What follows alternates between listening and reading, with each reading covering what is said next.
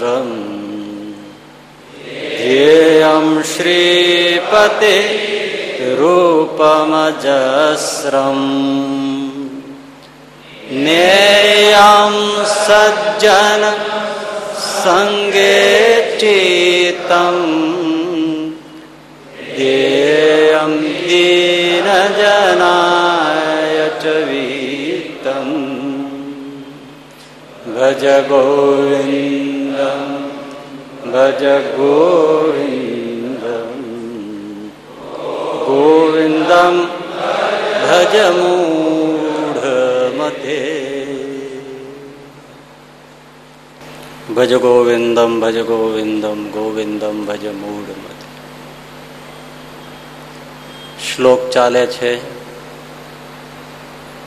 ગેયમ ગીતા નામ સહસ્રમ, ધ્યેયમ શ્રીપતિ રૂપમજસ્રમ નેયમ સજ્જન સંગે ચિત્તમ, દેયમ દીન જનાય ચ વિત્તમ. પાંચ બાબતો શંકરાચાર્યજી આપણા માટે ગણાવી છે કે આટલું કરજો. તો ભવસાગર પાર ઉતરી જશે.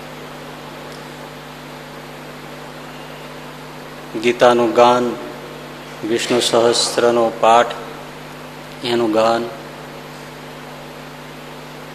ભગવાનના સાકાર રૂપનું ધ્યાન, ચોથી બાબત હવે બતાવે છે, નેયમ સજ્જન સંગે ચિત્તમ.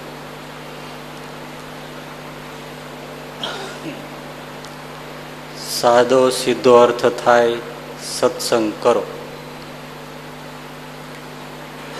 શબ્દશઃ એવું થાય કે નેયમ એટલે દોરી જવું.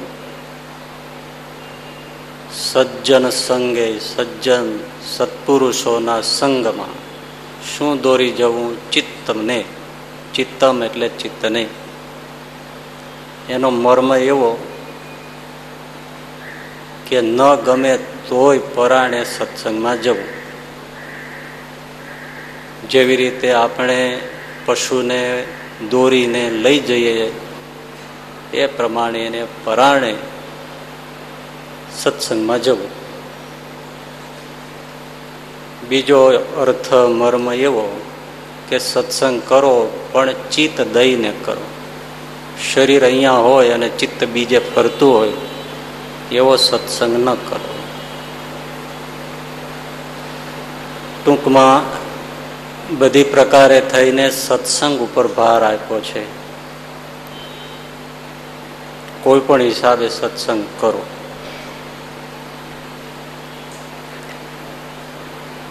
મનુષ્યને સત્સંગની બહુ જ જરૂર છે. કારણ કે મનુષ્ય પ્રાણી ઉપર સંગનો બહુ જ પ્રભાવ પડે છે. સારાનો સંગ થાય તો માણસ સારો થઈ જાય. ખરાબનો સંગ થાય તો માણસ ખરાબ થઈ જાય. કહેવાનું કે માણસ ઉપર જેટલો સંઘનો પ્રભાવ પડે છે, એટલો મનુષ્યને છોડીને બીજા તમામ પ્રાણીઓ, પશુઓ, પક્ષીઓ ઉપર એટલો સંઘનો પ્રભાવ પડતો નથી. પડે છે બહુ જ થોડો. અને એ પણ અમુક જ બાબતમાં પડે છે. પણ માણસ તો આમૂલ બદલી જાય સંઘને લીધે. કારણ કે એનું બંધારણ જ એવું છે. થોડોક વિચાર કરો, એક બાજુ માણસને રાખો અને બીજી બાજુ બધા પશુ પક્ષીઓને રાખો અને વિચારો.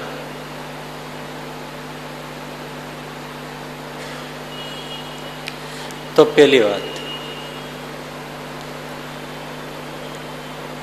સિંહ છે એ પ્રકૃતિથી, સ્વભાવથી, જન્મથી માંસાહારી છે. એને ગમે એટલા તમે પ્રયાસ કરો તો શાકાહારી બનાવી ના શકો. એને ઘાસ પાત ખાતો બનાવી ન શકો, કરી જ ના શકો. તમે એની આગળ ગીતા ભાગવત વાંચો તો પણ એ કંઈ શાકાહારી થાય નહીં. એ ગીતા ભાગવત વાંચવા વાળાને સમજાવવા વાળાને ખાઈ જાય. પણ એ શાકાહારી થાય. ગમે તેનો સંગ થાય, ગમે તેવા શાકાહારીનો સંગ થાય, તો પણ એ એની, એનો સંગ થવા છતાં કોઈનો પોતે બદલાશે નહીં. ભૂખ્યો મરી જશે, પણ સિંહ ઘાસ ખાશે નહીં. જોયું? કોઈ પ્રભાવ નહીં પડે. ગાય, ભેંસ સ્વભાવે પ્રકૃતિએ શાકાહારી છે. એ ઘાસ પાત ખાય છે. એને ગમે તેટલી પટાવો તો પણ એ કોઈ દિવસ માંસાહાર કરશે નહીં. ભૂખી મરી જાય એટલે તો દુષ્કાળમાં મરી જાય છે પશુઓ. પણ ક્યારેય દુષ્કાળ પડ્યો હોય ને ખાવા ન મળ્યું હોય, ઘાસ પાત, તો કોઈ ગાય ભેંસે ક્યારેય કોઈ બકરી મારીને ખાઈ ગયા હોય. એવું ક્યાંય સાંભળ્યું નથી. મરી જાય પણ એ માંસાહારી થઈ જ ન શકે. ગમે તેનો સંગ થાય તો પણ ના થાય. હવે માણસનું તમે વિચારો.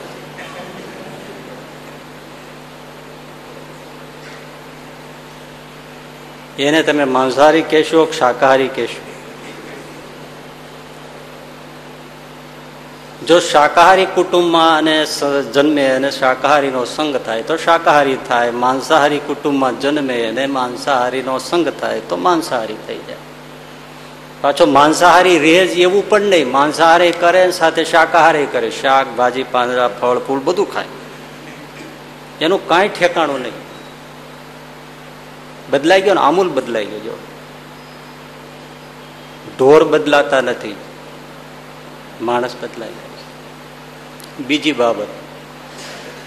ગમે તેટલું તમે એને સમજાવો, તોય પણ પશુ પક્ષીઓને તમે કપડાં પહેરતા કરી ના શકો. ક્યારે તમારી પાસે ન માગે ભાઈ એકાદો બરમુડો આપજો. ક્યાં રે? ગમે તેવો શિયાળો હોય તો તમારી પાસે જર્સી, જાકેટ કઈ પણ માગશે નહીં. એને પહેરાવી જ ના શકો કપડા. કોઈ એકાદાને પહેરાવો તો એ પરાયણે પહેરાવો એ બરાબર છે, પણ એની પરંપરામાં ક્યારેય એ કપડાં પહેરતા પ્રાણીઓ ના થાય. ત્યારે માણસ પેલા ગુફામાં રહેતો, ઉઘાડો રહેતો, વસ્ત્રવિહીન જીવતો, ધીમે ધીમે પત્તાઓ અને ઝાડની છાલ ને એવું ઓઢતો થયો, પછી કાંઈક કપડાં પહેરતો થયો. એમ કરતાં કરતાં આજે તમે જુઓ ને કેવા સરસ મજાના હજારોના શૂટ પહેરતો થઈ ગયો. છતાં પણ માણસનું કાંઈ નક્કી નહીં.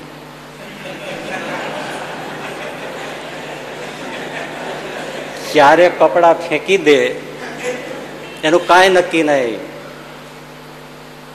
એને જરાય શરમ પણ નહીં. વિદેશોમાં તો તમે જુઓ છો ને, સેંકડો લોકો ચોગાનમાં ભેળા થાય અને નગ્ન નેકેડ પોઝ આપે અને એ પાછો બધે રિલે કરે અખબારોમાં છપાય. સાવ એ મુઘાડા એનો ભરોસો ખરો, લ્યો બોલો. જેવો સંઘ જેવા દેશમાં જાય, જેવી પ્રજામાં વસે, તો પહેરે ન પણ પહેરે, કાંઈ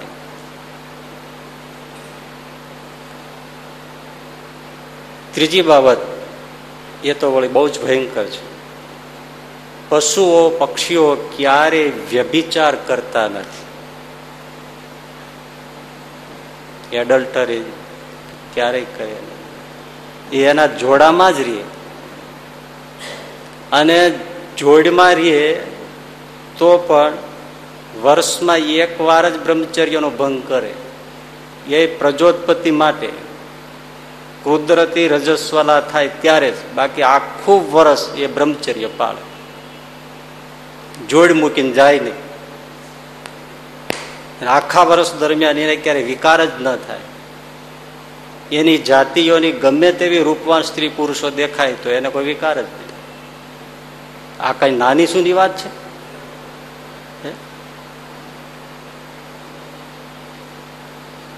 એવા એ સંયમિત છે. હવે એની સામે તમે માણસને જુઓ. વિચારો શરમ આવવી જોઈએ એવું છે આ. નથી લાગતું? માણસ બેફામ છે. ગમે તેવા લગ્નના બંધનમાં બાંધો તો ગમે ત્યાં મોઢું નાખતા એને કઈ ભાર નહીં સારો સંગ થાય તો સંયમથી જીવે. અને સહેજ સંગ પેલો નબળો થઈ જાય તો માણસને કોઈ ધર્મ, નિયમ કંઈ યાદ જ આવે નહીં. એટલી દુષ્ટ પ્રકૃતિ થઈ જાય. પશુઓને પણ સારા કેવડાવે. એટલી હદ સુધી એ વ્યભિચ, વ્યભિચાર, દુરાચાર બધું કરે.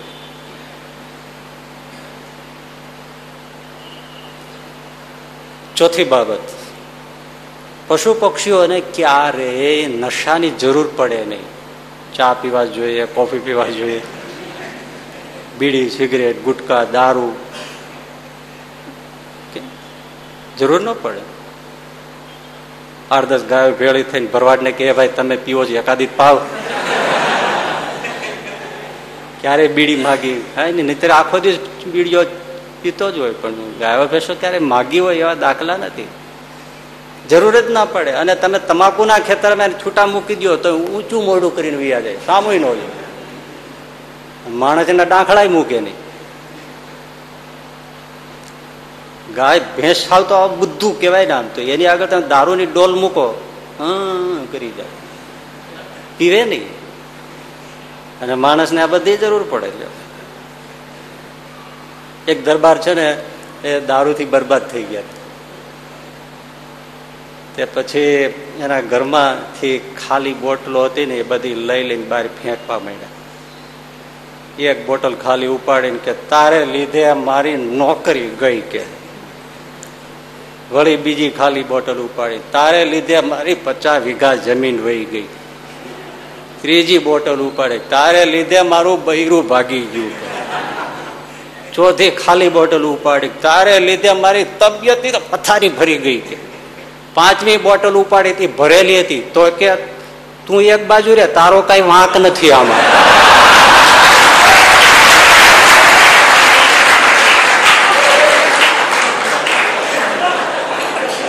તું એક બાજુ રે. આમાં તારો કઈ વાંક નથી.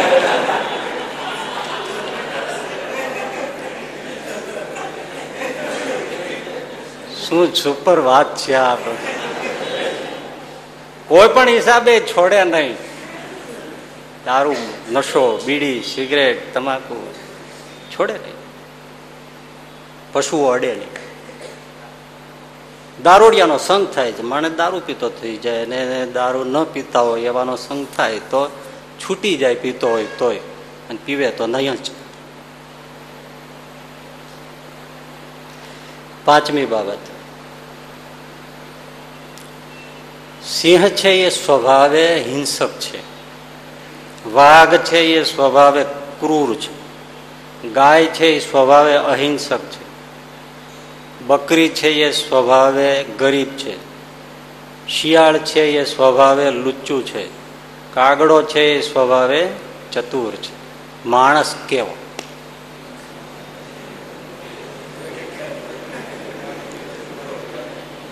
બોલો બોલો તમે ભૈલા બોલો. એ અને હવે હૈયા કેરી કાંઈક હાટડી ખોલો શું કેશો જેવો સંગ મળે એવો થઈ જાય. એ હિટલર જેવો હિંસક પણ થાય ને ગાંધીજી જેવો અહિંસક પણ થાય લાદેન જેવો હિંસક પણ થાય ને ગાંધીજી જેવો અહિંસક પણ થાય ને હિટલર જેવો ક્રૂર પણ થાય ને બુદ્ધ જેવો કરુણાળુ પણ થાય ને કાગડા જેવો ચતુર પણ થાય ને શિયાળ જેવો લુચ્ચો પણ થાય. આ છે ને Guinness Book of World Records એની ઓફિસે શિયાળ ગયું, કારણ કે શિયાળ વર્લ્ડમાં લુચ્ચામાં લુચ્ચું પ્રાણી છે. તે શિયાળીએ જોવા માટે ગયું ઓફિસે કે અમારું જ પેલું સ્થાન છે ને. કોઈ લઈ નથી લીધું ને અમે જ વર્લ્ડમાં આ રેકોર્ડ ભોગવીએ છીએ કે લુચ્ચામ લુચ્ચું પ્રાણી એટલે લુચ્ચું એટલે એટલે Guinness Book of World Records એની ઓફિસે ગયું. અંદર જોયું. જોયું, તેનું નામ નીકળી ગયું હતું. ચોપડો ફેંકીને બહાર નીકળ્યો, પણ આખો લાલ ચોળ થઈ ગયો ને એવું ધક્કા ધૂળ થઈ ગયું ને એવું ખીજાઈ ગયું, નામ નીકળી ગયું એટલે. અને જેને તેને પૂછવા મળ્યું આ શરદ પવાર કોણ છે?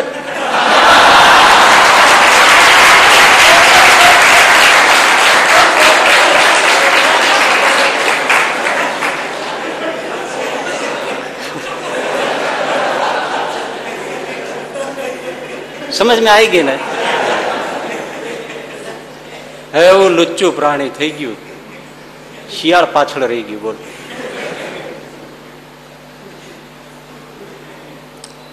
એટલે માણસ ને તમે જુઓ છો કે જેવો સંગ થઈ જાય, એવો એ થઈ જાય છે. તરલ પદાર્થ જેવો છે, પાણી જેવો, જેવા વાસણમાં નાખો એવો આકાર ધારણ કરે. એટલા માટે જ સંતો, ભગવંતો, શાસ્ત્રો, સત્સંગની વાત ભાર દઈને કરે છે. ભલા આ તમે સત્સંગ કરજો સત્સંગ કરજો. તો તમારે નેવું ટકા પછી કંઈક કરવું જ નહીં પડે. તમારા ઘરમાં ગુંડાઓની અવર જવર હશે એટલે તમારા છોકરાઓને ગુંડા કરવા માટે બીજું કંઈ જ નહીં કરવું પડે. હા? એવી જ રીતે સજ્જન માણસોની અવર જવર હશે તો છોકરાઓમાં પણ સ્વાભાવિક સજ્જનતા આવશે. સોબત તેવી સરસ છે. જેવો રંગ એવું પાણી જેવો સંગ એવું પ્રાણી. મનુષ્ય એવો થઈ જાય. સંઘની બહુ પ્રભાવ છે. આમૂલ બદલાઈ જાય. એક હરિભક્ત સત્સંગી, એને એક દીકરો દીકરી. ઘરની અંદર સત્સંગના પૂરેપૂરા નિયમ, બાંધ છોડ જેવું એવું કંઈ નહીં. સાત ગરણે પાણી ગળાતા હોય, દૂધ ગળાતા હોય, પ્રવાહી બધા ગળાઈને વપરાતા હોય, એકાદશી આદિ વ્રત બધા થતા હોય, ઠાકોરજીના થાળ વ્યવસ્થિત થતા હોય, નવું ધોવું, જજરો, જય, આ તે સત્તર વખત હાથ ધોવાય, આવી બધી જ સાધુડી ક્રિયાવાળો હરિભગત. એને એક દીકરો ને એક દીકરી. જન્મ પહેલાથી જ એવો સત્સંગ. છોકરાઓએ આ જોયું છે.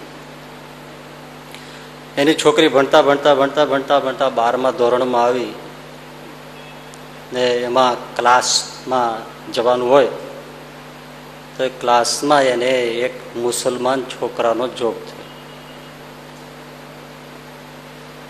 અને એ થોડા મહિનાઓમાં જે મુસલમાન છોકરા સાથે કોર્ટ મેરેજ કરી એને સાસરે જતી રહી.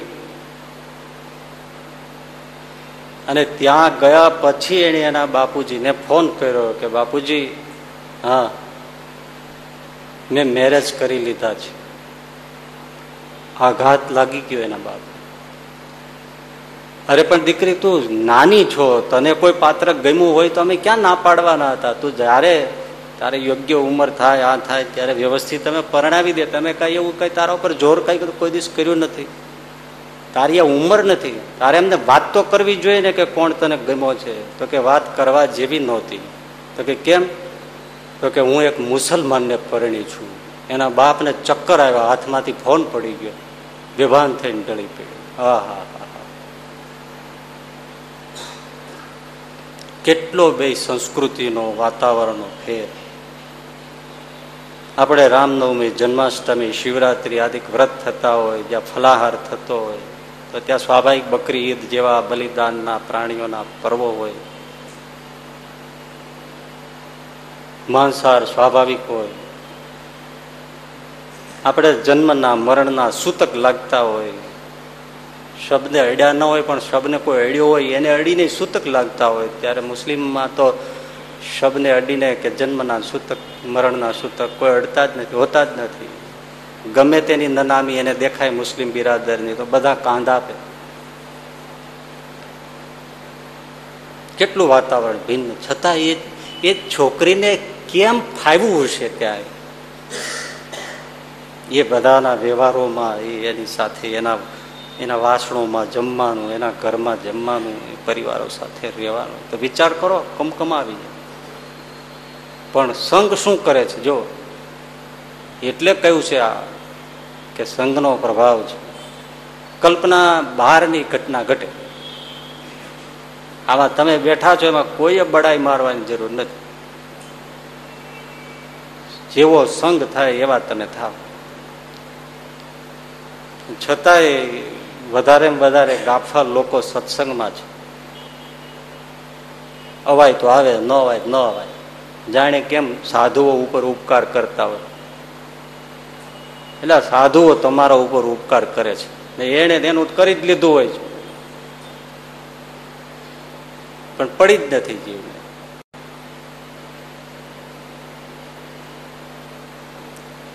એની સામે સત્સંગનો પ્રભાવ તમે જુઓ. જુનાગઢનો ગોવો ભંગી. હવે એને માનસાર સ્વાભાવિક છે, અપવિત્રતા સ્વાભાવિક છે, એની કઈ જન્મ મરણના સૂતક લાગતા નથી. અપવિત્રતા જેનું જીવન છે.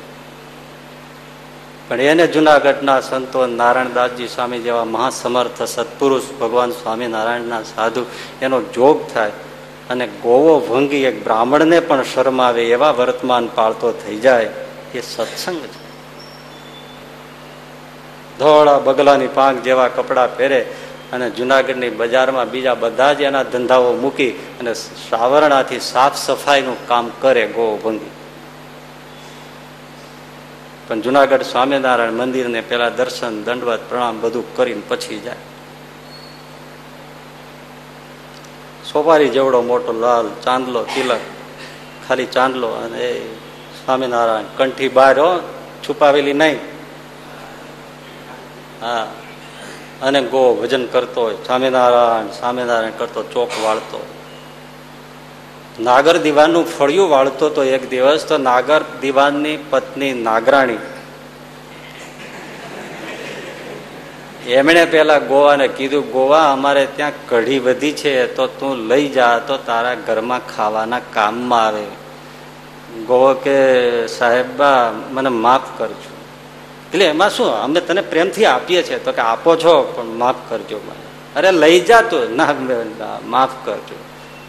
શું માફ કરવાનું? ના, હું નહીં લઈ જઈ શકું. કેમ? ના, બસ. પણ કારણ કારણ તમને ખોટું લાગી જાય.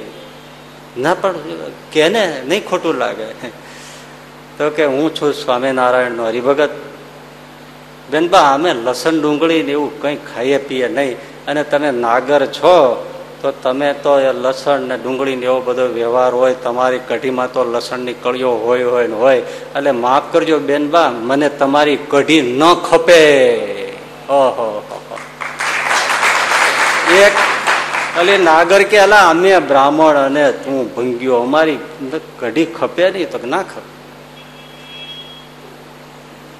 આ સંઘના પ્રભાવથી થાય. જે બ્રાહ્મણોમાં ન આવે, એટલું. આજે બ્રાહ્મણો લસણ ડુંગળી વગેરેના ગોતવા કઠણ છે. લસણ ડુંગળી તમાકુ. એના વગરનો બ્રાહ્મણ નો હોય જ આમ તમારે, દેશી લક્ષ્મી છાપ. આમ કરી નાખ્યું જ હોય તમે લગ્ન કરાવતો ચોળી વૈષ્ણો વૈષ્ણો વૈષ્ણો પાછું પૂજન ચાલુ થઈ જાય. શું બોલે છે નશામાં એ ખબર ન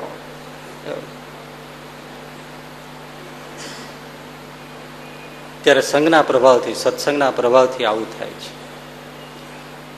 સત્સંગ શું કરે કુસંગ શું કરે, બે એક્ઝામ્પલ છે. તુલસીદાસજીએ સરસ કહ્યું છે,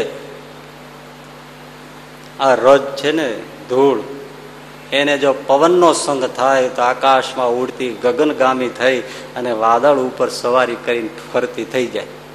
અવકાશમાં ક્યાંય પહોંચી જાય વાદળા ઉપર સવારી કરે.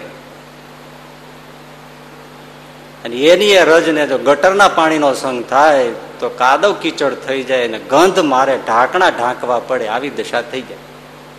આ સંગ સાવ સીધી વાતમાં કેવું કર્યું? જો સત્સંગ કરો, તો તમે ગગનગામી થઈ જાઓ અને જો કુસંગ કર્યો, તો તમને જોઈને લોકોને થૂકે એવા થઈ જાઓ. આ હુડ અહીં ક્યાંથી નીકળ્યું? સવારના પોરમાં એને ક્યાં યાદ કર્યા? એનું મોડું ક્યાં જોવા આ બધા સંઘનો પ્રભાવ છે. મહાત્મા ગાંધીજીના સંઘના પ્રભાવે જ આખા દેશમાં જ્યાં જાય ત્યાં કેવા કેવા લોકો પાક્યા હે યા ગુજરાત હોય તો તમે કેટલા ગળાઓ તમે રવિશંકર મહારાજ, ઢેબરભાઈ, રતુભાઈ અદાણી, સરદાર વલ્લભભાઈ પટેલ. હવે એ તો ગાંધીજીની મશ્કરી કરતા, બીડ સિગરેટ ફૂંકતા, બેરિસ્ટર હતા Sardar Vallabhbhai Patel. Pant, coat, tie પહેરીને ફરવું પત્તાની રમતો રમી, લેરી લાલા યુવાન. ગાંધીજીની મસ્કરી કરે કે હવે એ જવાયા બધા એવા. પણ એકવાર ગાંધીજીનું પ્રવચન સાંભળવા અમદાવાદમાં ગયા, સજ્જડ થઈ ગયા. એ જ વખતે બધું મૂકી દીધું અને ગાંધીજીના ચરણ પકડી લીધા. પાપ જેમ કહો એમ હવે જીવન જીવવું છે. અને કેવો ઓલિયો પુરુષ, સાધુ પુરુષ કે ભારતનું રતન કહેવાય, એ થઈ ગયા. ગાંધીજીના પ્રતાપ. એવા દરેક રાજ્યોમાં એવે એવા લોકો પાક્યા. ગાંઠનું ખર્ચ કરીને દેશની સેવા કરનારા. હરામનો પૈસો અડ્યાય નહીં, પણ સ્વપ્નમાં વિચાર ના આવે એવા. એવા રાજકીય ક્ષેત્રમાં, સામાજિક ક્ષેત્રમાં લોકો પાક્યા. કોના સંઘથી? કોના સંઘથી? ગાંધીજીના સંઘથી આવા લોકો થયા. આજે તમે રાજકીય ક્ષેત્ર જુઓ. કોઈમાં ન્યાય, નીતિ, પ્રામાણિકતા કાંઈ છે. બહારથી ઘણા શેરીક દેખાય, પણ અંદર ખાને એવી ગોઠવણો હોય કે કોઈને ખબર પડે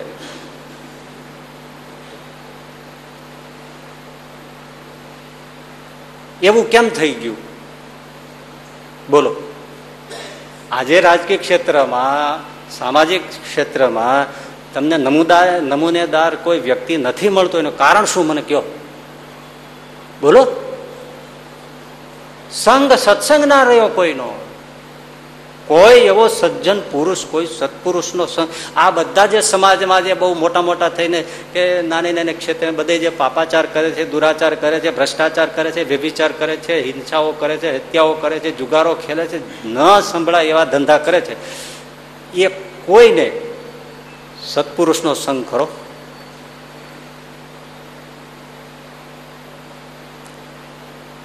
કોઈને એમ થાય કે ના, અત્યારે જેલમાં છે, ઘણા લોકો તો કોઈ કોઈને ગુરુ માને છે.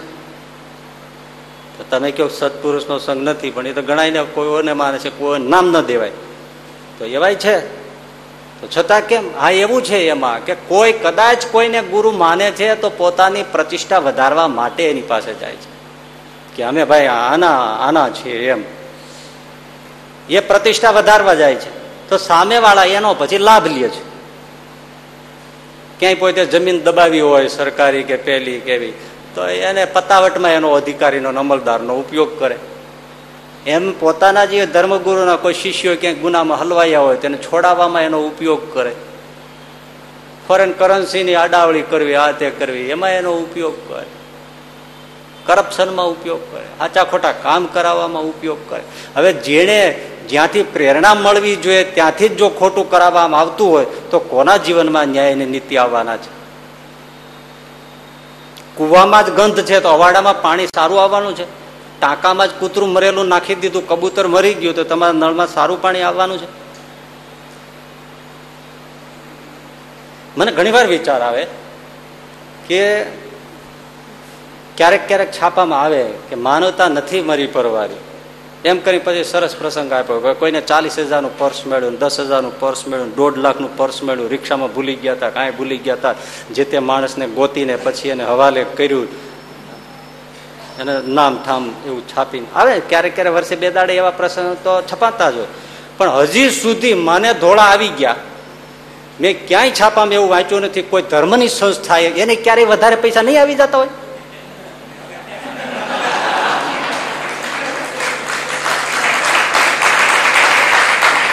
કોઈના હિસાબમાં ક્યારેક ભૂલ થઈ જાય, કોઈના તરફથી ક્યાંક ક્યાંક તો થઈ જ જતું હોય કોઈ ક્યારેય સ્વપ્ન મેં છાપામાં વાંચ્યું નથી. ફલાણી ધર્મ સંસ્થાએ જે તે માણસને, જે તે કંપનીને એના એક લાખ, બે લાખ, દોઢ લાખ પરત કર્યા. પેલા મળી ગયા, રાખી લ્યો.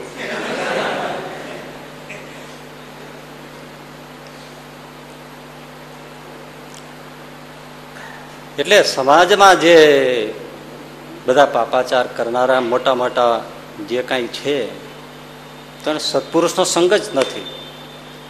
સત્પુરુષ સાધુ પુરુષનો સંગ જવા દો સજ્જનનો પણ કોઈને સંગ નથી. વિચારો, આખો દિવસ સવારથી ઉઠીને સાંજ સુધીમાં કોઈ સજ્જનનો સંગ નથી. એ સજ્જનનો સંગ પણ જવા દો મારી વાત તમે ટ્રેક ઉપર સમજજો.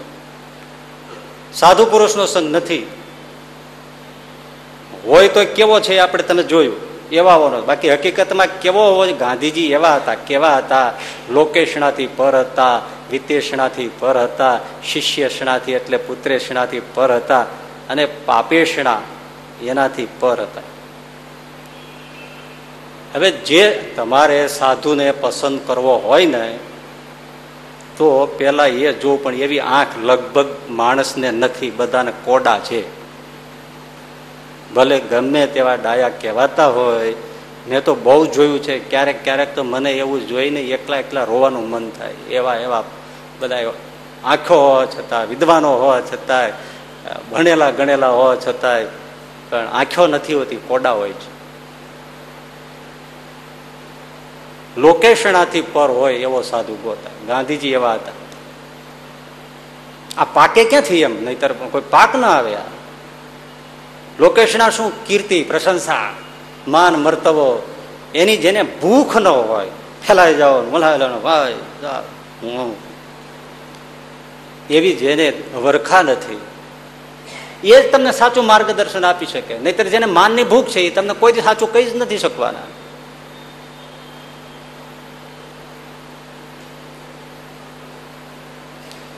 બીજી વિતેષણા, જેને વિત્ત એટલે પૈસો, જેને કોઈ પણ એની પાસે આવે, એની પાસે જેને પૈસાની લાલચ નથી, એ જ તમને સાચું કહી શકે. બાકી જેને તમારે રૂપિયાની લાલચ છે ક્યારેય તમને સાચું કહે નહીં. તમને ક્યારેય કડવું કહે નહીં. કહી જ ના શકે. પૈસાની ભૂખ ન હોય. એવા કેટલા સાધુ મળશે? માફ કરજો મને, કે જેને પૈસાની ભૂખ ન હોય. મારી આ વાતથી સાધુઓ જ વધારે ખીજાય હા વાત સાચી છે. પૈસાની ભૂખ ન હોય. કેટલા મળે? ભલે દાન ભેટને નિમિત્તે, પણ જેની પાસેથી લાલચ છે, એ શેઠને, એ માલિકને, એ શ્રીમંતને સાચું નહીં કહી શકે જબાન ઉપર. મોઢા મોઢ સાચું નહીં કહે. અને જેને કોઈને કાંઈ જોતું નથી, એ બે ટૂંક વાત કરશે. આવું હોય તો આવે ન હોય તો કાંઈ નહીં. શું છે?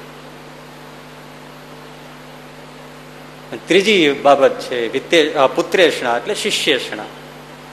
જેને શિષ્યોની ભૂખ નો ઘણા તો લિસ્ટ જ કરતા હોય છે, કેટલા થયા?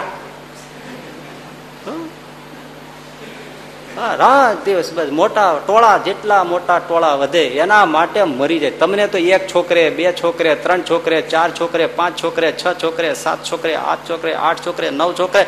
અરે ઇલેવન ટીવી થી પણ તમને સંતોષ થઈ જાય. કે હવે હા, અગિયાર, હા પણ આને શિષ્યોને આખી પૃથ્વીના માણસોને એને અનુયાયી કરી દો તો એને એમ થાય કે પ્રાણીઓ ક્યાં થયા છે? આટલી શિષ્યોની ભૂખ હોય છે. અને ચોથી ભૂખ છે પાપેષણા. પાપેષણાનો એટલે મેં જોડેલો શબ્દ છે, આ ક્યાંય શાસ્ત્રમાં તમને નહીં મળે. અનૃતેષણા કયો ને? ખોટું કરવાની જેની નાભી સુધી એક પણ વૃત્તિ નથી, એ જ તમને સાચું કે બાકી જેને ખોટું કરીને પૈસો લેવો છે, ખોટું કરીને બીજું કરવું છે, ખોટું કરીને બીજું આડું કરવું છે, અનિતિ કરવી છે, અન્યાય કરવો છે, કાંઈ પણ ખોટું કરવું છે, એ સાચી વાત કહી શકશે નહીં. અને આ ચાર વસ્તુ જેનામાં ન હોય એનો જ સંગ કરાય. તો આવી થાય, આવી આવું થાય. ગાંધીજીમાં એ હતું, એટલે આ બધા ફટાફટ નતરી એમ કઈ સરદાર વલ્લભભાઈને પગમાં પાડી શકાય? ઓલા ગાંધીજી બોલતા હોય તો મરેલા બોલતા હોય, એવી રીતે ધીમે ધીમે બોલતા હોય. અને સરદાર બોલતા હોય એટલે? અને કેવો લાગે માણસ ઊભો હોય તો? એક હાંક મારે તો ગાંધીજી ધ્રુજી જાય, પણ છતાંય ગાંધીજી છે, ધીમું બોલે તો સરદાર ધ્રુજી જાય. એ સત્પુરુષ કે ગાંધીજીના ઓશિકા ચારિત્ર બહુ સરસ કોઈ મને એક વાત કરી, એ કે ગાંધીજીના ઓશિકાની નીચે કોઈ શરાબની બોટલ મૂકી જાય, તો શંકા એ જાય કે મૂકી કોણે? મૂકી કોણે એને ગોતો? અને આજે કોઈના ઓશિકા નીચે મૂકી આવો તેમ થાય કે પિતા ક્યારે છે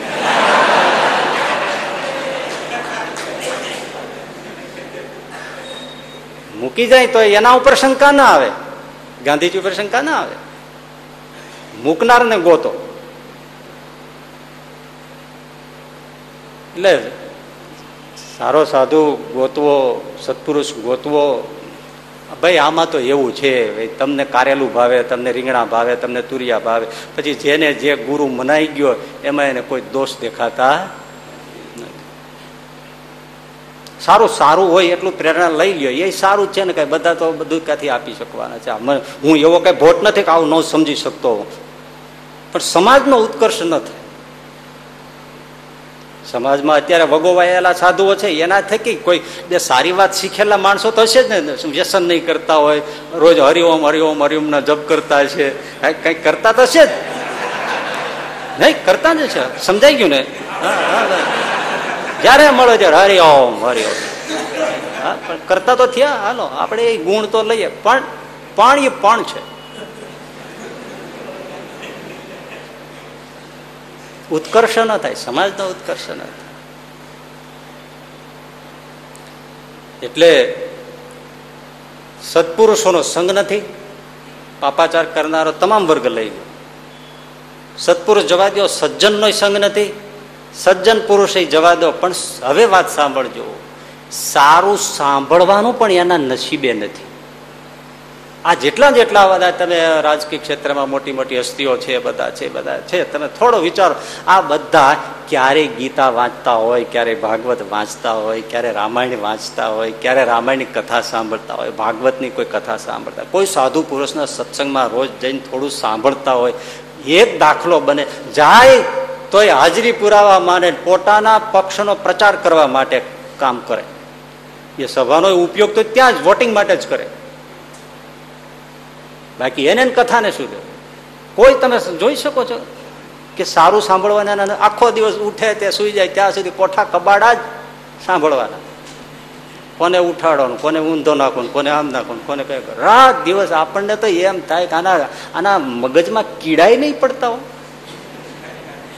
જન્મીને કેટલા વર્ષથી આવું નવું જ કરે છે તે આને કાંઈ થતું નહીં હોય. આપણે તો થાકી જઈએ. સારું સાંભળવાનું, સારા શબ્દો કાનમાં પડતા નથી, બોલો. એનો મહિમા છે, શેનો? સારું સાંભળવાનો. ત્યારે એના નસીબમાં સારું સાંભળવાનું નથી. વિચાર કરજો, ભાઈ, આ આપણે સાંભળીએ છીએ કંઈ સામાન્ય નથી. ક્યાંય પણ સત્સંગ થતો હોય. નસીબમાં તો છે સારું સાંભળવાનો. બીજ તો તમારા ઘરે આવી ગયા, ઉગે ઋતુ આવે, ઉગશે. ચોમાસું આવશે ત્યારે ઉગશે, પણ બીજ તો તમારા ખિસ્સામાં આવી ગયા શું ભલા માણા ગમે તે જયારે એનો સંજોગ પડશે ત્યારે બીજું ઉગશે. એ તો ઋતુ આયે ફલ હોય. ઋતુ આવે જ કોટો પડે ને બાજરો તો આપણા ઘરમાં હોય પણ ઉનાળામાં ન પણ ઉગે. ચોમાસામાં જ ઉગે. ધરતીને પાણીનો સંયોગ થાય. પેલાના નસીબમાં બીજ પણ નથી. સારા કર્ણમાંથી, કાનમાંથી બીજ પણ પડતા ત્યાં ન કરાય. એક રોહિણી નામનો અઠંગ ચોર હતો. ચોર એવો ભાઈ, નગર શેઠના ખજાના ફાડે, રાજાના ખજાના ફાડે. ક્યાંય ભાઈ દિવસે ભાડ્યું તો રાત્રે ક્યારે નીકળી જાય કોઈને ખબર પડે નહીં. પણ એવો અઠંગ કે પાછો ક્યાંય પકડાય નહીં. અને પાછો દિવસે તમે જો શેરીફ જેવો કપડાં પહેરીને ફરતો હોય, કોઈને શંકા ન જાય કે આ માણસ ચોર છે. એવી એની ચોર્ય વૃત્તિ હતી. એના બાપે મરતા મરતા એને એક બ્રહ્મવચન કહેલું. બ્રહ્મવચન. કે બેટા, તું ચોરીમાં મારા કરતા પણ કુશળ થયો છો. મારા કરતા, બાપ કરતા બેટો સવાયો. પણ એક વાત યાદ રાખજે, તારે આમ નામ જો નભવું હોય ચોરીમાં, તો ક્યારેય, મરતા મરતા તને કહું છું, ક્યારેય કોઈ સાધુના સત્સંગમાં જાતો નહીં. વાહ. એ ચોરને પણ અંદરખાને તો એમ છે જ ને કે સત્સંગ જેવી કોઈ મહામૂલી વાત નથી, માણસને બદલનારી. એ ચોરને ખબર છે. મરતા મરતા એને કીધું, તું ગમે ત્યાં જજે, પણ કોઈ સાધુના સત્સંગમાં એની વાતને ક્યારેય સાંભળતો નહીં. મેં આખી જિંદગી નથી સાંભળી, ત્યારે હું એ જ રીતે જીવી શક્યો છું. તું સાંભળતો નહીં. છોકરાએ વચન આપ્યું બાપે પ્રાણ છોડ્યા. છોકરો ક્યારેય કોઈ સત્સંગમાં જાય નહીં, પણ એકવાર એને ક્યાંકથી રાત્રે પસાર થવું અને એક સાધુનો સત્સંગ ચાલે, સાંકડી ગલી પાછું વળાય નહીં, ગમે તેમ નીકળી જ જવું પડે. અને એ ઉતાવળે ભાગવા ગયો, એમાં એક કાંટો એના પગમાં વાગી ગયો. કાનમાં આંગળી નાખીને ભાગતો હતો, પણ હવે કાંટો વાગ્યો એટલે આંગળી તો કાઢવી જ પડે. શબ્દ ન પડી જાય એટલા માટે કાનમાં આંગળી નાખી દીધેલી નીકળતી વખતે. પણ કાંટો વાગ્યો એટલે બે આંગળી કાઢી અને પેલો કાંટો કાઢવો પડ્યો. એ કાંટો કાઢલો કાઢ્યો એટલી જ સેકન્ડમાં પેલા સાધુના શબ્દ એના કાનમાં આવી ગયા કે દેવતાઓને પડછાયો નથી હોતો. કાંટો કાઢી લીધો, કાનમાં આંગળી નાખી નીકળી ગયો, પણ એક જ વાક્ય એના મનમાં આવ્યું. શું? દેવતાઓને પડછાયો હોતો નથી. બસ, બીજ આવી ગયું એને ઘેરે. સમય જતા જતા જતા જતા જતા ભાઈ સમય નીકળી ગયો. અને એમાં શંકાને આધારે એકવાર એને પકડવામાં આવ્યો. ચોરી કરતા તો પકડાણો જ નહીં. શંકાને આધારે કદાચ આ હોય એમ માનીને એને પકડ્યો. રાજના માણસો એમાં રાજના અમુક માણસોને એવું થયું કે આ શંકા છે, પણ કદાચ એ પોતે ચોરીમાં સામેલ હોય પણ ખરો. અને ઘણીવાર તો સાદા સરળ દેખાતા હોય. એ બહુ પેલા પણ હોય. લાદેનો તમે ફોટો જોવો તો તમને સંત ફકીર જેવો લાગે. એવી દાઢી ઋષિનો દીકરો હોય એવો લાગે. એમ લાગે ને ભયંકર ક્રૂર, હિંસક માણસ છે.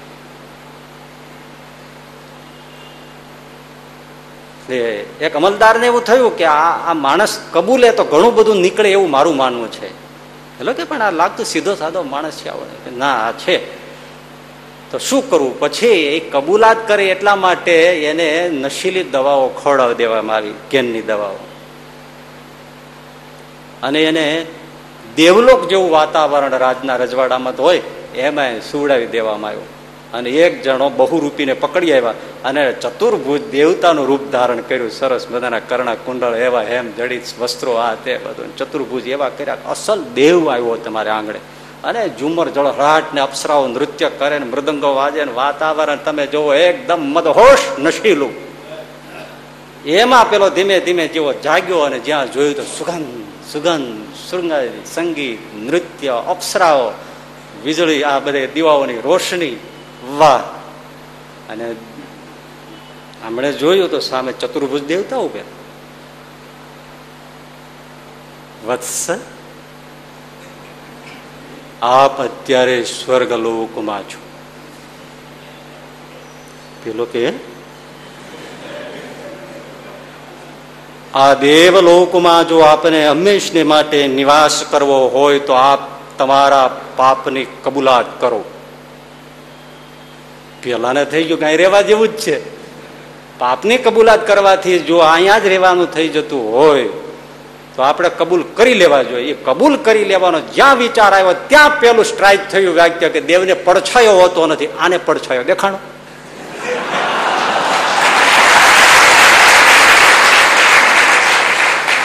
આને જાગી ગયો. કે ઓલો સાધુ કહેતો હતો કે દેવતાને પડછાયો નથી હોતા, એને ચિન્મય શરીર હોય છે. તો આને પડછાયો છે, આ નક્કી કાંઈક પ્રોગ્રામ છે ફસાવાનો આ ચીટિંગ છે. અને તર એક જ સેકન્ડમાં, એ તો હતો તો મોટો કુશળ કલાકાર, એટલે એક જ સેકન્ડમાં બદલી ગયો. ખોટું શું પાપ શું? મને કોઈ સ્વપ્નમાં વિચારે નથી આવ્યો. મેં કોઈનું લેવાનું, કરવાનું આ તે મારા જિંદગીમાં નહીં. મારા જેવું પવિત્ર સાધુ પણ જીવી ન શકે. એવું મેં જીવન જીવો છું. ઓલો ચતુર્ભુજ થયો તો દંગ રહી ગયો. ના, આને શંકાએ પકડ્યો તો શંકાને કાઢી નાખી એને. ગમે તેટલું ઉલટું સુલટું કર્યું નહીં સ્વપ્નમાં વિચારે ના આવે. હું તો મારું માથું આપી દઉં બલિદાન આપી દઉં બીજાના જીવન માટે. હું આ કરું જ મારું મારા બાપે મને સંસ્કાર નાખ્યો છે બીજાના. પરોપકારાય સદામ વિભૂત તમે શું વાત કરો છો? સ્વર્ગલોકમાં રહેવું એના કરતા નરકમાં રહેવા પસંદ કરું, પણ એવી રીતે અહીંયા ખોટું બોલીને હું અહીંયા નર હાલો દેવતાઓને ચક્કરમાં નાખી દીધા કે આપણે ખોટું બોલીએ છીએ કે આ છેવટે હારી ગયા ઓલા લોકો અને એને છોડી દીધો. ભાઈ, જાઓ જાઓ જાઓ, તમે ખોટા પકડાઈ ગયો છો. કહેવાનું એક છે કે એક સાધુના વેણથી જો આ પૃથ્વી લોકની જેલ છૂટી જતી હોય, તો દિલથી જેને સત્સંગ કર્યો હોય ગર્ભવાસ. નરક યાતના એમાંથી કેમ ના છૂટે ભાઈ? આ જ વિચાર પેલા ચોરને આવ્યો રોહિણીને કે એક વાક્ય સાંભળવાથી જો આ ભયંકર જેલમાંથી કાળ કોઠરીમાંથી છૂટી ગયો હોઉં તો એ સાધુની પાસે જિંદગી રહેવામાં કેટલો ફાયદો થાય? દોડીને ગોતીને સાધુના ચરણમાં પડ્યો અને એનો શિષ્ય થઈને આજીવન રહ્યો. આ બધા પાછા હોય અચાનક વાળા એ આપણે ન કરી શકો તમે કઈ ઘરે એમ ના છોડી શકો.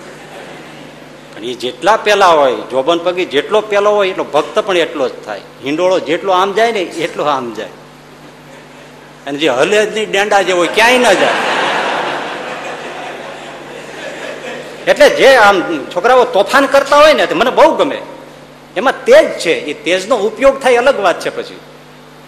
પણ એ હલે જ નહીં આમ ગોરીમાં જેમ બેઠું હોય.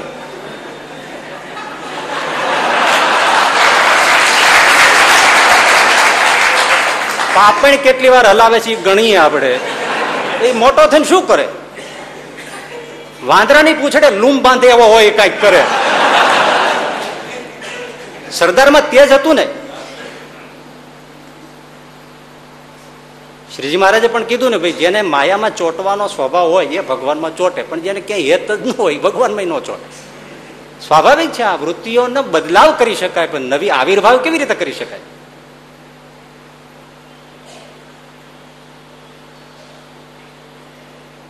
એક શબ્દ સત્સંગનો પણ કેટલું કામ કરે છે. ગામડા ગામની વર્ષો, થોડા વર્ષો પહેલાની વાત છે. એ ગામમાં એક હરિભક્ત. ગામમાં જ્યારે સાધુ સંતો આપણા સત્સંગના, સહજાનંદ સ્વામીના, સ્વામિનારાયણ ભગવાનના સંતો આવે, ત્યાં મંદિર હતું ગામમાં. આજે પણ છે. તો તરત જ એને બે, ત્રણ દીકરા, તો એને ખેતી પણ મોટી, પચાસ પંચોતેર વીઘાની જમીન. પણ તરત જ છોકરાઓ ને બે, ત્રણેય ત્રણેય છોકરાઓને એ સાધુની પાસે મોકલી દે. મંદિરમાં રહ્યો, એમની સાથે પધરામણીમાં જાઓ, બીજે ગામડે જાઓ, સત્સંગ કરાવવા જાઓ, એમની સાથે ફરો, એમનો સામાન ઉપાડો, વાસણ માંજો, સીધું સામાન લાવી દો, શાક સમારો, ભગવાનની સેવા કરો, બધું કરો. ત્યાં રહ્યો. ખેતરે બાપો રે બીજા ત્રણ મજૂર કરે. એના પગાર ચૂકવે. છોકરાઓને સાધુ પાસે રાખે. અઠવાડિયો દસ દિવસ ત્યાં રહે. હવે વરસમાં તો સાધુ કેટલી વાર આવે? એને પાડોશી ખેતરવાળો હતો ને એ આને જોયા કરે ને પછી એકવાર ન રહેવાનું ને એટલે કીધું તમે વર્ષે દાડે આવું કરો છો, તો તમે વર્ષે દાડે બે ત્રણ હજારની ખોટ ખાવ છો. ઘરના છોકરા છે અને તમે એને મંદિરમાં પેલા બાવલિયાઓ પાસે બેસાડી રાખવાની એની સેવામાં મૂકો અને મજૂર કરો ને એને પૈસા ચૂકવો, તો ચોખ્ખો બે ત્રણ હજારનો તમારે ખોટનો ધંધો છે. એટલે પેલા સત્સંગી પટેલ કે ભાઈ હું તમને કહું છું કે તમારા છોકરાને મજૂર ઘરે ખેતીમાં રાખો અને છોકરાને સાધુ પાસે મોકલો. તો કે ના, એવી મારે બુદ્ધિ નથી વહી ગઈ કે હું આવો ખોટનો ધંધો કરું. કાંઈ વાંધો, આ મેં તમને કીધું. તમારા છોકરાને પણ તમે મજૂરીના પૈસા ચૂકવો મજૂરને, પણ છોકરાને સત્સંગમાં મોકલો. ના, ચોખ્ખી ખોટ એ કરાય, તમારા જેવા મૂરખ હોય એવો ધંધો કરો. એ થોડા મહિનાઓ આમ ગયા છે કે વરસદાડો ગયો હશે જે પાડોશી ખેતરવાળો જે કહેતો હતો કે આ ખોટનો ધંધો તમે કરો છો છોકરાઓને માટે, અને પોતે પોતાને બુદ્ધિવાળો માનતો હતો, અને હું આવો ખોટનો ધંધો ના કરું. એનો છોકરો એણે એવું કુકર્મ કર્યું કે ગામમાં હવે નીકળવું ભારે થઈ ગયું. મોઢું શું દેખાડે? ઘરે ને ઘરે છુપાઈ રહી. પણ આ સત્સંગી ભાઈ હતા ને, પછી એ ટાણે પેલા મળવા ગયા. કે હું તો તમને આશ્વાસન આપવા આવ્યો છું, આવું બધું થાય, પણ તમે મને તે દી કહેતા હતા ને, એનો જવાબ દેવા આવ્યો છું કે બે ત્રણ હજારની ખોટ પોહાય, પણ આ આબરું જાય ને, એ પોહાય નહીં. જો તમે આ વર્ષે બે ત્રણ હજારની ખોટ કરી નાખી હોત, તો આ જે ગામમાં નીકળાતું નથી, અને તમારા દીકરાએ કર્યો, દીકરીઓનો સંબંધ કરી જોજો કેમ થાય છે. આખું કુટુંબ, એ જમાનો ને, અત્યારે તો એમ ખબર જ છે બધાને કે આવું બધું સારું મળી જાય તો બહુ સારી વાત છે. પણ ત્યારે હવે કરી જોજો કેમ થાય છે. કોણ તમારી દીકરી દે છે કોણ તમારી લે છે. પેલો રોયો પોકે પોકે વાત સાચી છે. ત્યારે કયું કે ત્રણ હજાર સારા ને ખોટ કાવી વર્ષે તો કે હા, ત્રણ હજારની ખોટ વર્ષે ખાવી સારી, પણ આ આબરું જાય, જીવન વ્યર્થ થઈ જાય. અને કદાચ આત્મહત્યા કરી લેવી પડે, એવી હદ સુધી પહોંચવું પડે. આ શા માટે થયું સત્સંગ ન મળવા? સત્સંગ જરૂરી છે. સારું સાંભળવાના નસીબ, ભાઈ. અને તમે વિચાર કરજો, એવા આ અમદાવાદની સાઠ લાખની વસ્તી હશે. સારું સાંભળવાના કેટલા? કેટલા? કે જે રોજ રોજ નહીં તો અઠવાડિયામાં એના ઘરમાં કે કોઈ પણ જગ્યાએ એને સાંભળવાના નસીબ હોય કે સારું ગીતા, ભાગવત કોઈ સચ્ચરિત્ર કોઈ સજ્જનનું ચરિત્ર એને કોઈ ઘરમાં સંભળાવતું હોય કે કોઈ મંદિરે જઈને સાંભળતા દેવ દર્શન કરનારો ઘણો છે સમાજ. સત્સંગીઓ ઘણા એથી પાંચ દે આરતી કરીને વ્યા જનારા બધા છે પણ સારું સાંભળવાના, સાંભળનારા કેટલા? સાંભળ્યા વગર ક્યારેય સત્સંગ પાકો થતો નથી. દેવ પણ એમ રીઝવી શકાતો નથી. સ્કૂલ કોલેજોમાંથી પ્રાર્થના જતી રહી. મોરલ સાયન્સના કોઈ ટેક્સ્ટ બુકમાં પાઠ ના રહ્યા લેસન્સ ના રહ્યા, તો જ્યાં સારો વિચાર જ નથી આવતો, તો સારી ક્રિયા કેવી રીતે થાય? અને સારી ક્રિયા ન થાય, તો સારો નાગરિક કેવી રીતે નિર્માણ થાય સમાજ ઘણીવાર વિચાર આવે. હજારો પરિવારો, આખા દેશના ગણો ને કરોડો પરિવારો છે લાખો પરિવારો છે અરે ગામડાઓના એવા કેટલા પરિવારો છે? અમદાવાદના એવા કેટલા પરિવારો છે? કે જેને જો સારું સાંભળવા મળે, તો એને એને સારું કરવું જ છે. પણ એને ક્યારેય કોઈ કહેનારું મળ્યું નથી આ ન કરાય. ગામડામાં તમે જાઓ, પરંપરાથી જોઈને છોકરાઓ બીડીયું પીવે છે, ગુટકા ખાય છે, પણ એને કોઈ કહેનારું છે જ નહીં. બહુ બીડી પીતા વડીલો શું કે એ, અમારી આમન્યા રાખો, આમન્યા છોકરા અમે તમારી જેમ પીતા, પણ હામી ન પીતા. મતલબ છુપાઈને પીતા. પીવો એનો વાંધો નહીં, પણ અમે બેઠા ને અમારી સામે આમ ન જગાવો. અર્થ શું? એને કોઈ કેનારું નથી કે આ ન પીવાય. મારી વાત સમજાય છે ને તમને કોઈ કેનારું નથી કે આ પીવાય નહીં, આ હિંસા ન કરાય, માંસ ન ખવાય, ચોરી ન કરાય, લાંચ ના લેવાય, વ્યભિચાર ના કરાય, પરસ્ત્રીમાં આંખ ના બગાડાય. એને એને કોઈ કેનારું જ નથી. ક્યારે કોઈ સંભળાવ્યું નથી. નહીતર ઘણા એવા સરળ ચિત્ત હોય છે કે જેને સારું સંભળાવો. શ્રીજી મહારાજને મળવા માટે જયારે લોયાથી મહારાજ મીણાપુર આવતા હતા અને વચ્ચેથી સરપાન, સરતાનપુરના કાંઈજી દરબારનું કામ હતું એટલે બોલાવ્યા. તો આવ્યા, હોકો પીતા પીતા આવ્યા. ભગવાન સ્વામી નારાયણ શ્રીજી મહારાજે કીધું કે અરે દરબાર, આવા હોકા ક્યાં સુધી ચૂચ્યા રાખવા છે? તરત બોલ્યા, અરે પ્રભુ, તમારી જેવા કોઈ કહેનારા મેળા નહોતા. ત્યાં સુધી હોકો ફેંકી દીધો. કેનારા મેળા નહોતા ત્યાં સુધી પ્રભુ કોઈએ કીધું નથી આટલી ઉંમર થઈ ત્યારે આ ન પીવાય. મારો બાપો પીતો તો, દાડો પીતો તો.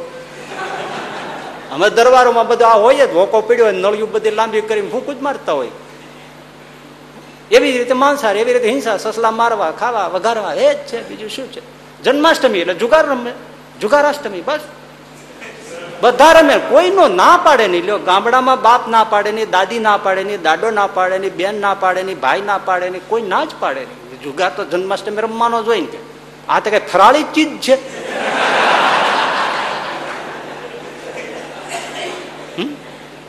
કેવું? ક્યાં કૃષ્ણનું પૂજન ને અર્ચન ને વંદન ને દાસ્ય ભક્તિ?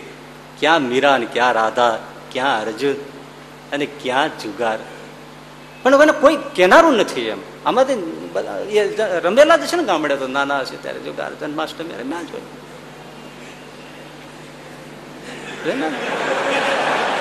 કારણ કે ત્યારે કોઈ કેનારું નહોતું, શરમાવું નહીં, પણ કેનારું નહોતું. આજ તમે ન રમો. આજ તમે ન રમો. તમને કોઈ આપે તો કે ભાઈ અમારામાં એ ન આવે. આજ તમને શરમ આવે ને? તરત આ કરવાના? એમાં રસી ના આવે. આ શું કરવાનું છે? એના કરતા શેર બજારમાં ના પડી.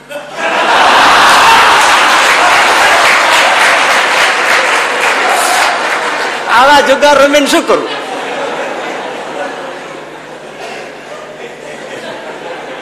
એ એક જુગાર જ છે ને. પહેરવાના કપડા ન રહે એટલી હદ સુધી. તો આ બીજું શું? જુગાર જ છે ને ભાઈ. જુગાર જ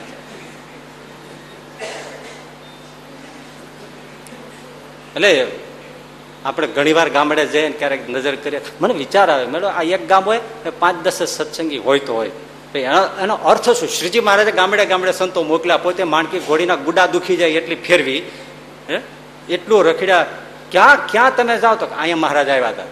આ ઓટલે બેઠા હતા, અહીંયા જીમા હતા. અહીંયા કેટલા ગામડા ફેર્યા, ક્યાં ક્યાં ક્યાં ક્યાં કેટલું કેટલું ફેર્યા. એક ગામમાં તમે મહાદેવ ડેરે સભા કરી હતી. અહીંયા વાવને કુળાવે મહારાજ ના હતા. અહીંયા અહીંયા મહારાજે સભા કરી હતી. અહીંયા ફલાણા માણસને સત્સંગનો બોધ કર્યો હતો. કેટલું મળે? ત્યારે એ સાધુ હોય બધા પાછળ પાછળ ફરીને લાકડીઓનો માર ફાર ખાઈ ખાઈ નહીં, પણ સત્સંગ કરાવે. એટલે ખેડૂત બેઠેલો હતો, એની વાડીએ સાધુ જઈ ચડ્યા એટલે સાધુ પેલા કે ભાઈ, પટેલભાઈ, થોડી વાર હોય, તો મારે તમને થોડી સત્સંગની વાતો કરે. એલા, તું બાવલિયા નવરો, હું ક્યાં નવરો? ઓ રખો ઘરેથી હાલતો થઈ ગયો. ભાઈ ક્યાં વયો ગયો? કોઈ તો જડ્યો નહીં, પાછો આવ્યો થોડી વાર પછી. ત્યાં પાછું સાધુ કે, પાછો હવે તમારા ટાઈમ હોય, સમય હોય, તો મારે થોડી વાતો કરી. થઈ ગયો. સાધુ ક્યાં વાત તો કરવી જ છે. એ કે પટેલ, ક્યાં જાઉં છું? તો હું ગમે ત્યાં જાઉં.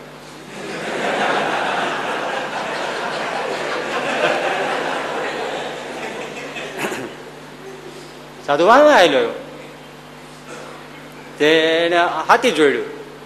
તો સાધુ કે હું તમારે હાથીને હારે હારે હાલો તમને કઈ વાંધો છે? કા? મારે તને ભગવાનની વાતો કરી.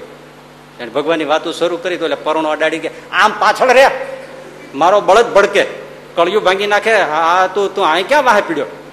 તુકારા ખાય, મેણા ખાય, લાકડીના ગોદા ખાય. એ ભાઈ. અરે સાધુ કે, હા, વાંધો નહીં હો. વાંધો પાછળ ઊભા પાછળ પાછળ હાલે. અને કીર્તનની કડીઓ બોલે, રામાયણની ચોપાઈ બોલે, ઓલાને વાતું કરે. ભગવાન ભજવા જેવા છે. એલા એ ધીમે બૂમું પાડ મારો બળદ ભડકે ઉતાવળો હાલી જાય છે. ચા ત્રાહો પાંગો થઈ જાય છે. ના ના, ધીમે, તમે સાંભળો એમ જ બોલીશ. આમ વાતું કરે, ઉથલે ઉથલે ઉથલે ઉથલે. બપોર થાતા તો દિલ રંગી નાખે ને કંઠી પહેરીને સત્સંગી થઈ જાય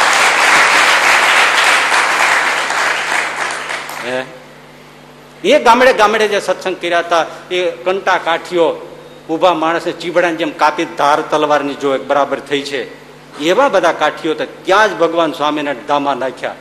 એ જોબન વડતાલા પૂળો પૂળું મૂછું લીંબુ ખોવાઈ જાય, અઠવાડિયા જડે. એવા મૂછના પૂળા પૂળા ઘણી વાર નાના છોકરાની સામે આમ જોવે તો પેલા એકી ચાલુ થઈ જાય. એવા એવા ડરાવના ખરેખર એવા હતા. મેં તો હમણાં કીધું, થોડા દાડા પેલા એક જણા હોય તો હવે ધોળે ખરેખર તમે જુઓ ને, આવી મોટી મોટી મૂછો ને શરીરે એવું પઠ્ઠા જેવું. આમ હાલે ને તો આમ બીક લાગે. મારી સામે આવીને બેઠા. મેં કીધું મારે તો આવવાનું કામ છે. તમે જાઓ. તે એ જે બોલ્યા એમ છે? હા. તોય આમ પવનના આંચકા આવ્યા. આવા જ કાઠી દરબાર એ જમાને કેવાય છે તમે જુઓ. એને ત્યાં દામા નાખ્યા. અને એના કુળમાં કેવા સંસ્કારો. એવા દરબારો સવારના પોરમાં બેસી જાય ત્રણ ત્રણ કલાક ધ્યાન કરે આંખ ઉગાડે નહીં એવા. કીડીને મારે નહીં. જે મૃગલાને, સસલાને મારી મારીને કાચા ચાવી જતા હતા એ આજે કીડીનું કીડિયારું પૂરે એવા થઈ ગયા. મંદિરો કર્યા ગામમાં. આજ એ જ દરબારોના વંશમાં સત્સંગનો છાંટો નથી. કેમ? સાધુ નથી જાતા. કોઈ કથા કહે કોઈને સંભળાવે તો એના વંશ પરંપરામાં એના બાળકોને ખબર પડે મારો બાપ કેવો હતો, મારો દાડો કેવો હતો, મારે શું કરવાનું છે. એનું કોઈ કહેનારું નથી. વીડિયો ભૂકે, વ્યસનો ભૂકે, દારૂ પીએ, બધું કરે.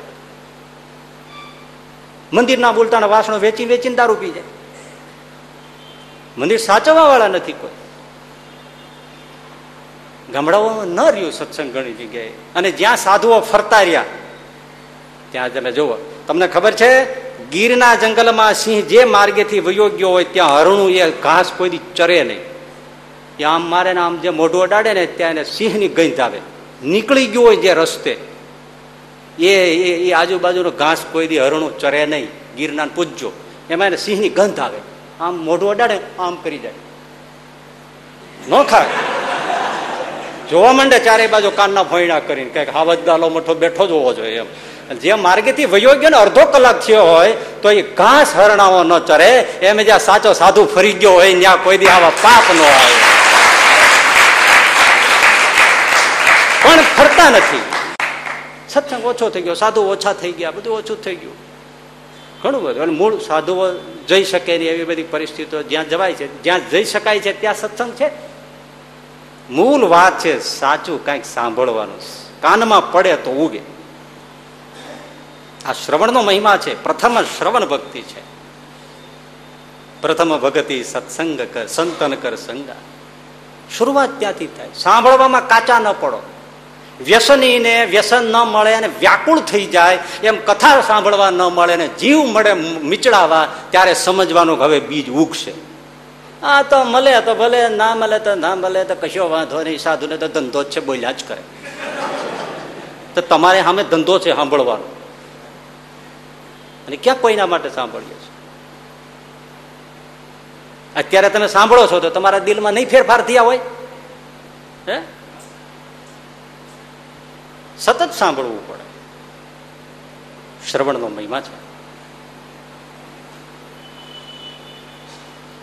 ભગવાન બુદ્ધ પાસે એક શ્રેષ્ઠી આવ્યો અને શ્રીમંત હતો માણસ. એને એક દીકરો હતો. બુદ્ધની સામે આવીને બેઠો, પણ આંખમાં આંસુ આવી ગયા. બુદ્ધ કરુણાથી બોલ્યા કે તમને શું તકલીફ છે? તો પ્રભુ કહી શકતો નથી, હું તો આપના સત્સંગમાં આવું છું. મારે એક લાડલો દીકરો છે, ધન સંપત્તિની કોઈ સીમા નથી. પણ મારું માનતો નથી દીકરો. પૈસા માગે એટલે મારે એને આપવા પડે છે. અને શરાબ, સુંદરીમાં મોજ, વિલાસમાં એ વાપરે છે. ઘરે ક્યારે આવે, મારે પૂછાતું નથી. પૂછું તો સરખો ઉત્તર આપતો નથી. ઘરનો કંકાસ બહાર ક્યાં લઈ જાઓ? અમારા ઘરની આબરૂ છે. વેપાર ધંધો મોટો છે. એક દીકરા ઉપર આશા હોય. એ વેપાર ધંધામાં ધ્યાન આપતો નથી. તો પ્રભુ, એક તો એના જીવનનું પણ બળે છે બીજું મારા વારસાનું પણ બળે છે. આનો ઈલાજ શું? ભગવાન બુદ્ધ કે ઈલાજ તો સત્સંગ છે એને લાવો. થાકી ગયો. કઈ કઈને થાકી ગયો. હું જાણું છું કે તમારી પાસે આવે, સાંભળે, તો જરૂર સુધરે. વાત જોજો કેટલી મજાની છે. આપની પાસે આવે તો સુધરે. ઘણાને મેં સુધરતા જોયા છે. પણ હું એને હાથે પગે, મારો દીકરો હોવા છતાં હું પગે લાગ્યો છું કે તું મારી સાથે ચાલ. તો મને એને ઠુકરાયો છે, પણ ક્યારે અહીંયા આવવા માટે રાજી થયો નથી. એટલે આજે હું તમને વિનંતી કરું છું કે હવે ઈલાજ શું? જે દવાખાને આવવા જ માગતો ન હોય. તો એ દર્દી સાજો કેમ થાય? ભગવાન બુદ્ધ બહુ મરમાળો છે, અને એટલું જ બોલ્યા, શ્રેષ્ઠી, તમારી પાસે છે શું? તમારી પાસે તો ધન સંપત્તિ છે. છે ને? હા. એને સાધન બનાવો. એને માધ્યમ બનાવો. આટલું બોલીને બુદ્ધ મૌન થઈને ધ્યાનમાં ઉતરી ગયા. બોલું, વિચારવા માંડ્યો કે આને મારે શું માધ્યમ બનાવવું? છોકરાને સુધારવા માટે બુદ્ધિ એટલું જ બોલ્યા કે એને તમારી પાસે સંપત્તિ છે ને, એને માધ્યમ બનાવો. એને સાધન બનાવો. ખૂબ વિચાર કર્યો, પણ બુદ્ધિ વાળો માણસ હતો, વિચારી ગયો, ખ્યાલ આવી ગયો કે બુદ્ધ શું કહેવા માંગે. ઘરે આવ્યા, બહુ પ્રસન્ન થયા. સવારનો દિવસ હતો. છોકરાએ કહ્યું કે, પિતાજી, લાવો, પચાસ શરફી આપો. સુવર્ણ મુદ્રા સિક્કાઓ જે ચલણ, મને આપો. એના પિતાએ કહ્યું, પચાસ મુદ્રિકા નહીં પચાસ સિક્કા નહીં સો સિક્કા આપો હે છોકરાને મારો બાપ બદલાઈ ગયો સો સિક્કા આપશો હા કેમ નહીં સો સિક્કા રોકડા આપું પણ એક શરત સાથે આપું શું મારી સાથે ભગવાન બુદ્ધનું એક કલાક પ્રવચન સાંભળવાનું પછી સો સિક્કા તને ગણી દઉં માધ્યમ બનાવો સાધન બનાવો હવે પૈસાની લાલચ હતી એટલે કીધું કઈ વાંધો હું તમારી સાથે એક કલાક આવીશ. પૈસાની લાલચથી આવ્યો શ્રેષ્ઠી ખૂબ ખુશ થયા. બેઠા.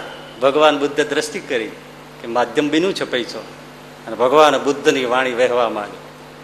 પેલા કઈ કથામાં ધ્યાન નહોતું. રૂપિયા ગણતો હતો બેઠો બેઠો. સમય જોતો હતો પડછાયા ઉપર નક્કી થતું હતું, કલાક થયો કેટલો? કલાક થયેલો બાપુજીને ઠોહો માર્યો. ચલો પપ્પા. તો કે ચલવાની કાંઈ વાત નથી. ખિસ્સામાં જ લાવ્યો છું. લે, જા. આપી દીધા. પેલું નીકળી ગયું. બીજો દિવસ થયો લાવો બાપુજી, પચાસ સિક્કા. સો સિક્કા આપું. કલાક સાંભળવા આવવાનું. આવ્યો, બેઠો. પણ ક્યાં સુધી જીક જીલે તમે? વિચાર કરો. હે? વરસાદ પડે જ રાખે પડે જ રાખે, તો છત્રી ક્યાં સુધી જીક ચાલે અમુક હદ સુધી.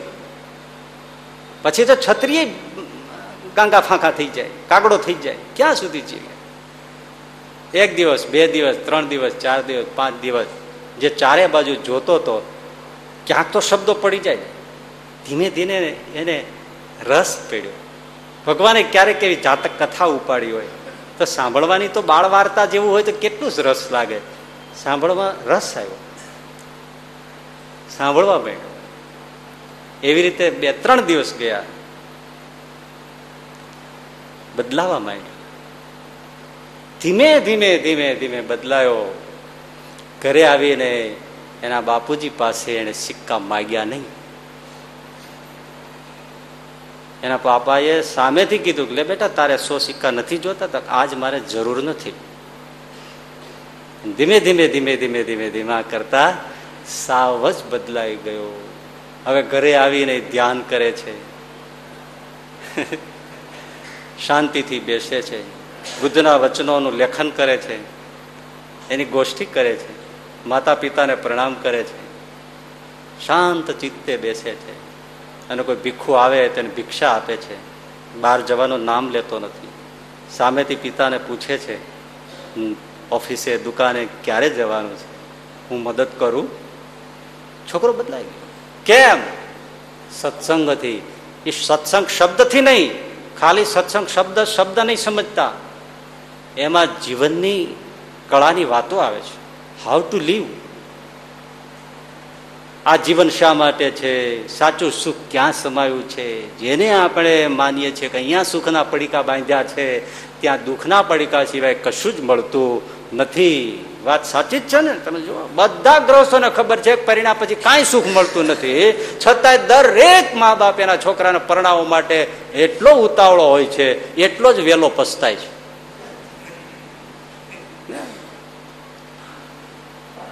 તમે જુઓ ક્યારેય કોઈ મા બાપને એવું થતું જ નથી હો કે આપણે બહુ ઠોકર ખાય તો આપણા છોકરાને નથી પરણાવો. એકલો રેન મજા કરે, સંપત્તિ બહુ છે, લેર કરે, દસ હજાર નો રસોઈયો રાખે ખાય શીરો પૂરીને મજા કરે, શું વાંધો છે? પણ નહીં, એને પરણાવો. ઈર્ષા છે એક દ્રશ્ય બાપને. એ કરમ ધોરાને ખબર પડે કેટલી વે હો થાય. અમે હેરાન થઈ ગયા તું શું ખાટી જાય છે? અમારી નજર સામે દુખી થા.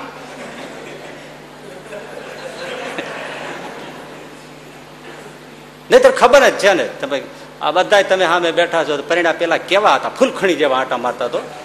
અગાસી ઉપર કેટલી વાર જઈને આવી ખબર ન પડે હવે ત્રણ પગથિયા માન ચડાય. ઢીલા ઘે જવાય. જયારે મળો ત્યારે કેમ? આ બસ, ઠીક, હાલે છે.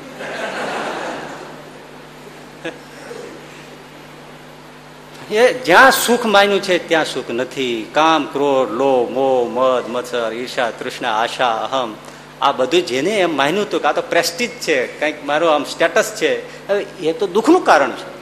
છોકરાને સમજાયું કે જેને આપણે ભોગ માનવા જાય છે, એ જ મોટો રોગ છે, એ જ દુઃખ છે. તમે કોઈની પાછળ હું તમને સમજાવી ભાષામાં કહું, તમે કોઈની પાછળ લટ્ટુ થયા હોય અને એ તમને કાંઈ ન ભાવ દેખાડતા હોય, તો તમે દુઃખી થાવ ને. પણ તમારે જોતું જ ન હોય તો? તો કાંઈ દુઃખ ખરું? ત્યારે એનો અર્થ જ એ છે, જેને કાંઈ નથી જોતું, એના જેવો કોઈ સુખી નહીં. ચાહ ગઈ, ચિંતા મીટી મનમાં બેપરવા, જીસે કછું ને ચાહીએ વો તો શાહંકા શાહ. કાંઈ જોઈએ જ નહીં, લ્યા. એના જેવો કોઈ રાજાનો રાજા કોઈ નહીં. આ જોઈએ છે તે જોઈએ છે જરાક બૈરા હસીને બોલે તો એનો સુરત હાજો ઉગે. એવું બધું હોય તો દુઃખી જ તમારા ધંધા થઈ ઓલા ને રજોગુણ તમો ગુણ આવતો હોય. ક્યાં સુધી તમારે આ કર્યા રાખે હે? હા હા, આને તો હું ઈ સ્માઇલ આપે તો આને સૂરજ હારો ઉગે. હવે એ તારો સ્માઇલ હવે એનો આખો એનો આખો માઇલેજ પૂરા થઈ ગયા છે હવે.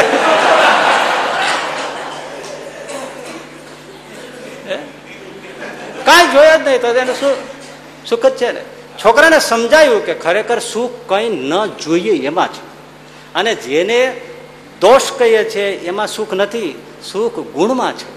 અને છોકરો સમજો દોષનો ત્યાગ કર્યો ગુણની સાધના કરી અને સારામાં સારો પુત્ર બન્યો. સત્સંગ થઈ અને શબ્દ પડે ને ભાઈ, આ બધા બેઠા હતા ને, સાધુ સંતો બધા ચર્ચા નીકળી હતી ને એમાં આવું નીકળ્યો. અદભુત વાત. તો એ કે એટલે અમૃત ક્યાં છે? તો એટલે કે, અમૃત તો સ્વર્ગમાં જ છે. તો બીજા એની વાત કાપી કે, ભાઈ, સ્વર્ગમાં અમૃત હોય તો ત્યાંથી લોકોને પડવાનું શા માટે થાય? અમૃતનો અર્થ એ જ કે જે મરવા ન દે મરેલો હોય એના મોઢામાં મૂકો તો બેઠો થઈ જાય. અમૃત મરવા ના દે અને મરી ગયો હોય તો જીવન આપે. એને અમૃત કહેવાય. તો સ્વર્ગમાં અમૃત છે એમ કયો છો? તો સ્વર્ગમાંથી પડવાનું પુણ્ય ક્ષીણે પુણ્ય, મૃત્યુલોક એવી શાંતિ તો ત્યાંથી પડવાનું શું કામ થાય જો અમૃત પીતા હોય ને અમૃત હોય તો? માટે નથી. તો કે અમૃત પાતાળમાં છે. તો પાતાળમાં હોય તો પાતાળમાં નાગ દેવતાઓ વસે છે. તો વાસુકીન બધા ત્યાં વસે છે. જો ત્યાં અમૃત હોય, તો એ બધા નાગ ઝેરી કેમ? ઝેર સમાપ્ત થઈ જવું જોઈએ. માટે અમૃત નથી. ત્રીજા સાધુએ કીધું, અમૃત ચંદ્રમાં છે.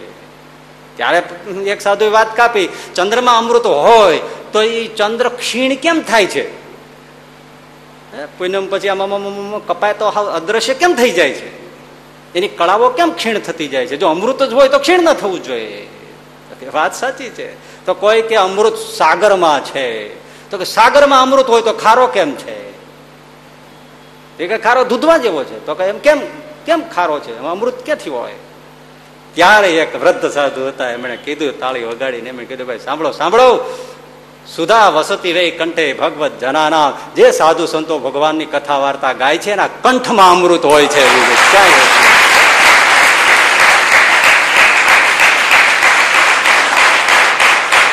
ભગવાનના ભક્તો, ભગવાનના ગુણ ગાનારા, એની કથા ગાનારા એવા સાધુ પુરુષો, ભક્ત પુરુષો, એના કંઠમાં અમૃત છે એના અમૃત જેના કંઠમાં, જેના કાન દ્વારા એના જીવમાં જાય છે એ જીવ પછી અમર થઈ જાય છે. એના ઝેર નીકળી જાય છે, એના દોષ નીકળી જાય છે, એને ખારાશ નીકળી જાય છે, એને ક્ષીણતા નીકળી જાય છે, એના કલંક નીકળી જાય છે, એના વિષ નીકળી જાય છે. એને ક્યારેય નપતન યદ ગતવા ન નિવર્તનતે તદ્ધામ બ્રહ્મમાં બધું જ પ્રાપ્ત એને થાય છે. પણ પીવું જોઈએ. મૂળ વાત છે. દર્દ હોય તો રોગ ક્યારે જાય? દવા પીએ તો જ ને. હે? પણ તમે દર્દી છે ને, એ ત્રણ ચાર પ્રકારના છે. હું અહીંયા એક બે જ કહીશ. હા? એક દર્દીનો એવો પ્રકાર. એને ડોક્ટર બતાવે, પ્રિસ્ક્રિપ્શન લખી આપે, આટલી આટલી દવા, આટલા આટલા ટાઈમ લેવાની, આટલું જમવાનું, સવારે હળવું લેવાનું, સૂપ જ્યુસ લેવાનું, મગભાત, દાળ ભાત લેવાના ઢીલી ખીચડી ને દૂધ જે કંઈ છાશ એ લેવાનું, બસ. અઠવાડિયું આમ દવા લેવાની. અઠવાડિયા પછી જોઈને બદલશું. પછી એવી રીતે આગળ વધશું. એ જે પ્રમાણે ડોક્ટરે કહ્યું હોય, એ જ પ્રમાણે ચીવટથી દવા લે. અને એમણે જે પથ્ય કીધું એ જ પ્રમાણે ખોરાક લે. એમાં જરાય રજનોય ફેરફાર ના કરે. અને સ્વયં ભૂલીએ, એને કોઈ કેવું ન પડે.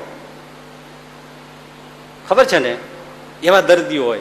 ડોક્ટરે કીધું, વાત પૂરી થઈ એ જ પ્રમાણે કરવામાં એમ સમાજમાં, સત્સંગમાં પણ એવા માણસો હોય છે કે ભગવાનના શાસ્ત્રોમાં, સંતોમાં, કથામાંથી જે આવ્યું, બસ એ પીવા જ માંડે, કરવા જ માંડે. એમાં જરાય પછી ફેરફાર ના કરે. સાજુ થવાનું છે. સાધુએ કીધું, ભગવાને કીધું, શાસ્ત્રએ કીધું. યુધિષ્ઠિર મહારાજ અને પાંડવો અને બધા હતા અને કૌરવો બધાને બેસાડીને દ્રોણ ગુરુએ પેલો પાઠ આપ્યો. સત્યમ વદ, ધર્મમ ચર, ક્રોધમ કુરુ. અને આખા એ ત્રણેયને એને વિશ્લેષણ કરીને સમજાવ્યા કે આટલા આટલા દોષ છે ને આવી રીતે થાય ને આવું રવું થાય, માટે આ ક્રોધ ન કરવો, ખોટું ન બોલવું, અધર્મ ન આચરવો. એની આખી ડિટેલ, આખું વિશ્લેષણ એ દ્રોણ ગુરુએ એકસો ને પાંચેય જણાને સમજાવ્યું. એક દોઢ કલાક સુધી એનું વ્યાખ્યાન ચાલ્યું અને કીધું, કાલે હું પૂછીશ, આ પાઠ પાકો કરીને લાવજો. હવે બીજા દિવસે તરત આવ્યા ને પછી બધાને પૂછ્યું બધા થોડું થોડું પોઈન્ટ મુદ્દાઓ કહીને બધું સરસ મજાના વ્યાખ્યાનો આપ્યા કે આપે આમ કહ્યું, આપે આમ કહ્યું, આપે આમ કહ્યું.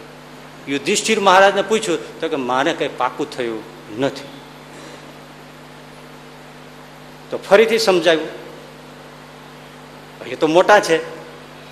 એટલે ફરીથી બધું સમજાવ્યું. કાલે પાકું કરીને લાવજો. બીજા બધા પણ પાકું કરીને લાવજો. બીજે દિવસે બીજા આવ્યા તો ઓર ધાર કાઢીને સરસ મજાનું પ્રવચન બોલ્યા. દુર્યોધન જેવા બધા આવ્યા હતા સરસ, એટલું બધું સરસ બોલ્યા. યુધિષ્ઠિર મહારાજને પૂછ્યું, તો કે પાઠ પાકો નથી થયો? ત્યારે સેજે બધા હસ્યા અને ગુરુ દ્રોણને પણ એમ થઈ ગયું કે આ તો બુદ્ધું લાગે છે. હવે આમાં કેમ આ કૌરવનો, કે આ વંશનો ગાદી અધિકારી થઈ શકે? રાજવંશ છે, કઈ બીજું થાય નહીં. ત્રીજો દિવસ, ચોથો દિવસ, સાત દિવસ થઈ ગયા. પછી દ્રુરુ ગુરુ દ્રોણનો મગજ છટક્યો અને કીધું, યુધિષ્ઠિર મહારાજ, રાજકુંવર હો તો ભલે રહ્યા, પણ હું રાજકુળનો ગુરુ છું, શિક્ષા ગુરુ છું, વિદ્યા ગુરુ છું. તમને આટલા આટલા દિવસ થાય છે, આટલું આટલું સમજાવવા એક પાઠ આગળ વધતો નથી? તો તમે શું સમજો છો? અમને શિક્ષાનો અધિકાર છે. ફેરવીને એક ઝાપટ મારી દીધી, પાઠ પાકો થઈ જવો જોઈએ. એ જ ક્ષણે યુધિષ્ઠિર મહારાજે કહ્યું, ગુરુ મહારાજ એક પાઠ પાકો થઈ ગયો. ક્રોધમાં કુરુ. હવે મને ક્રોધ ન આવ્યો. તમે માર્યો ને, ક્રોધ ન આવ્યો. પાઠ પાકો થઈ ગયો. આ જીવવાનો પાઠ કરતા હતા. આપણે કથા સાંભળીએ છીએ, એ કંઠસ્થ કરવા કાર્ય છે, અને આવા સરળ ચિત્ત લોકો જીવવા માટે સાંભળે છે. કે હું આ પાઠ પાકો નહોતો થયો અને મતલબ મારાથી હજી ખોટું બોલાઈ જાય છે. મારાથી થોડો અધર્મ થઈ જાય છે. મારાથી હજી થોડો ક્રોધ થઈ જતો હતો. પણ આજ તમે લાફો માર્યો તો મને જરાય ક્રોધ ન ચડ્યો. પાઠ પાકો થઈ આવા સરળ ચિત્ત એક દર્દીઓ હોય છે સમાજમાં, સત્સંગમાં, કે જે જે કીધું એ કરવા જ માંડે. હરીશ સત્યવાદી હરિશ્ચંદ્રનું નાટક જુએ અને ગાંધીજીને થઈ જાય ગાંઠ વાળી લે. બસ, હવે જીવવું તો સત્યમાં જીવવું, બોલો. અને આપણે તેમ થાય તો કે આ તો નાટક વાળા છે. અને કાંઈ એમ જ કહ્યું કે આટલું બધું કાંઈ તેદી થયું ન હોય, તો બધા લખી નાખ્યું હોય. મૂળમાંથી જ કાપી નાખ્યું. આવું કઈ હોય નહીં કે વેચાઈ ગયા હોય ને આવું બધું કઈ હોય નહીં કઈ. કોઈ જાય નહીં હોય ઘર મૂકીને.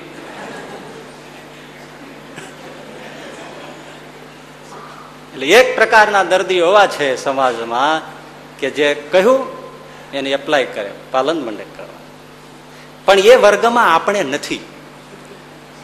આપણે હજાર તર્ક થાય છે. આટલું સાંભળ્યા પછી શું તમે એમ માનો છો તમે બધું એપ્લાય કરવાના છો?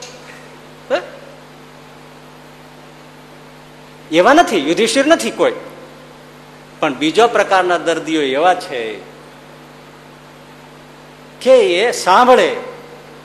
એને દર્દી છે સાજુ તો થવું જ છે ને. એને ડોક્ટરે લખી દીધું હોય. આટલું એટલું કરજો, આટલું એટલું કરજો. દવા બાજુમાં પડી હોય, લે નહીં. જ્યારે તમે યાદી આપો, ત્યારે લે. એ ભાઈ, દવા લઈ લેજો. હા હા લઈ લઈ લઈ લઈ લઈ લઈ. હાલો, પછી આ જમવામાં બીજું જમતા નહીં હોય તમે. ખાલી મગભાત ને આવું જ લેજો. હા, વાંધો નહીં. રોટલી લીધી હોય તો પછી કાઢી નાખે. નહીં તો ખબર છે ડોક્ટરે ના પાડી છે રોટલી ના લેવાય. હજી તાવ ભર્યો હોય ને તો થેપલા લઈને બેસે ભજીયા લઈને બેસે, પકોડી લઈને બેસે. પછી કે તમને ડોક્ટરને ના પડી. હા, ના પાડી. કાઢી નાખો દાળ ભાત ખાશું. સતત એને કોઈક યાદી આપવા વાળો જોઈએ આવો મોટો વર્ગ સત્સંગ અને સમાજમાં છે. એને ખબર છે, દારૂ ના પીવાય, બીડી ના પીવાય, સિગરેટ ના પીવાય, જુગાર ના રમાય, ખોટું ના બોલાય, ખોટું ના કરાય, એકાદશી કરાય, બધા નિયમ ધર્મની વાત હોય, એને ખબર હોય. પણ સતત જોઈને તમે યાદી આપો, તો કરાય હું ઘણા પછી અહીંથી કોઈ બહાર ગયા હોય, આ બધા ને પછી એને ફોન થાય ને વાત થાય ને પૂછું. જો ભાઈ, આ એકાદશી છે કરી છે, આ શું છે? યાદ તો હતું, પણ પછી એમ થયું કે આપણે બહાર છે ને તો કાંઈ નહીં કે. પૂજા પૂજા કરો છો કે કેમ તો? પૂજા તો આપણે ત્યાં તો કરતા જ હતા ને, આપણે ઘરે કરતા હતા બધે કરતા હતા પણ હોસ્ટેલમાં આવ્યા છે તેમ થાય કે અહીંયા બધું પછી મદારી વેળા ક્યાં કરવા? અરે, આપણે કરવું જોઈએ. હા, તો તમે કીધું છે કરશું. કાલથી શરૂ. તો પાછું શરૂ કરી દઉં એકાદશી તો એક હમણાં આ જન્માષ્ટમી ગઈ ને તે એક છે હરિભગત છોકરો હતો. પછી ઓળખાણ હોય એટલે ફોન આવ્યો. બીજી હતો. એક આ જન્માષ્ટમી છે તો ફલાહાર ને એવું કર્યું છે ને, તો ના, હું તો જેમો મેં કીધું નથી કરીએ છીએ, પણ હવે એમ થયું કે અહીંયા ક્યાં કરવું એમ? મેં કીધું, કરવું જોઈએ. સારું, તો હવે હું સાંજે નહીં જમું. યાદી આપો તો થાય. એટલે સતત ને સતત યાદી આપવા વાળા જોઈએ અને એ બધો આપણો વર્ગ એને સતત કથા વાર્તાની જરૂર પડે, સતત કેનારાની જરૂર પડે કે આપણાથી આ ન થાય, આ ખોટું છે, આ ખોટું ના કરાય. આપણે સત્સંગી, આપણે આ નિયમ, આપણે આ ધર્મ, આ કેવું જ પડે. સાચું ખોટું? કેનારા સતત હોય? તો થાય. એ ભાઈ, એ જોજો, વિષ્ણુ સહસ્ત્રના પાઠ લીધા છે, પાઠ થાય છે ને? હા ગેપ પડી ગયો તો પણ પાછો કરી દઈશું. કેટલા દિવસનો પડ્યો કે ત્રણ દિવસનો? તો આજે બીજા ડબલ કર નાખજો ભલે ભલે એમ પાછા કર. પણ યાદી આપો. ઘણા બળદ એવા હોય ડચકારો કરવો ન પડે. ધોસરી મૂકીને હાથીએ જોડ્યા એટલે એની લાઈનમાં ચાલ્યા ને જાય. અને ઘણાને સેજે વારે વારે થોડી રાયસા મડાડવી પડે. સેજ આમ કરો, નહીં તો ધીમે ધીમે ધીમે સ્પીડ ઘટી જાય, બોલો. કાંઈ ન હોય તો ધીમે ધીમે ન પડે. જરીક આમ રાયસ અડતી રહે ને, તો તમારે ખડખડ ખડખડ ખડખડ ખડ હાલતો. હા? પણ રાસ જેમ સેજ ઢીલી પડી, તો તરત ઠંડો પડી જાય.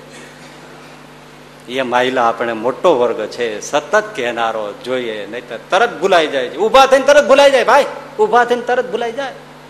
શું કીધું એ બધું નીકળી જાય? યાદ રાખ કેનારા જોઈએ. એટલે સતત સાંભળવો એટલું જ નહીં, પણ યાદી આપનારા સાધુની પણ સતત જરૂર છે. સતત કે ભાઈ, એ- જોજો, એ જો, એ ભાઈ જોજો. એટલે શ્રવણ પછી સહવાસ જોઈએ કોઈ સાધુ. જે આપણને કે ભાઈ યાદ રાખજો, આ કરવાનું છે, આ. આપણો સ્વભાવ ભૂલકણો છે? એક જણો ઓફિસે ગયો તો તે પલળીને આવ્યો ચોમાસું હમણાં તો બહુ ને ગમે ત્યારે સાસુ ચોમાસું ક્યારે વરસે કાંઈ કહેવાય નહીં. પલળીને આવ્યો. અને એની ઘરવાળી ખીજાઈ. એને આ બધા લબાચા સુકવવા પડે ને તમને પણ કેટલું કેટલું જ કીધું. કેવામાં હોઠ કરડી જાય તો આને અમૃતના ઘૂંટડા આવે. તોય મલકાય, મોઢેથી દાંત કાઢે. હા. ઉલટાનું ઈ સ્માઇલ ઈ ઈ કચકચાવતી હોય અને આ સ્માઇલ આપે એટલે આટલું મીઠું, મોઢું સાદું વઢે ત્યારે રાખ્યું હોય તો સીધો અક્ષરધામ મજા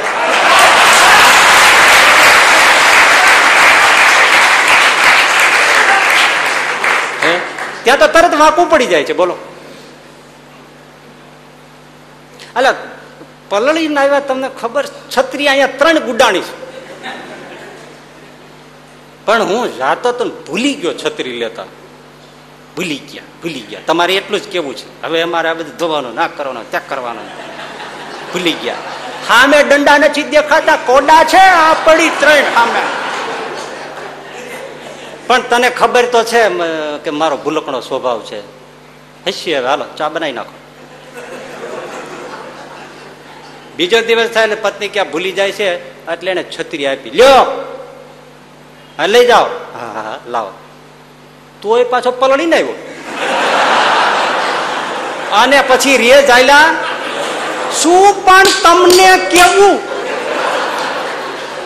આજે આ પલળીને કુકડાની જેમ તમે આવ્યા. પણ શું કરું? તને ખબર તો છે મારો ભૂલકનો સ્વભાવ. છત્રી તે દીધી, પણ ઓફિસે ભૂલી ગયો.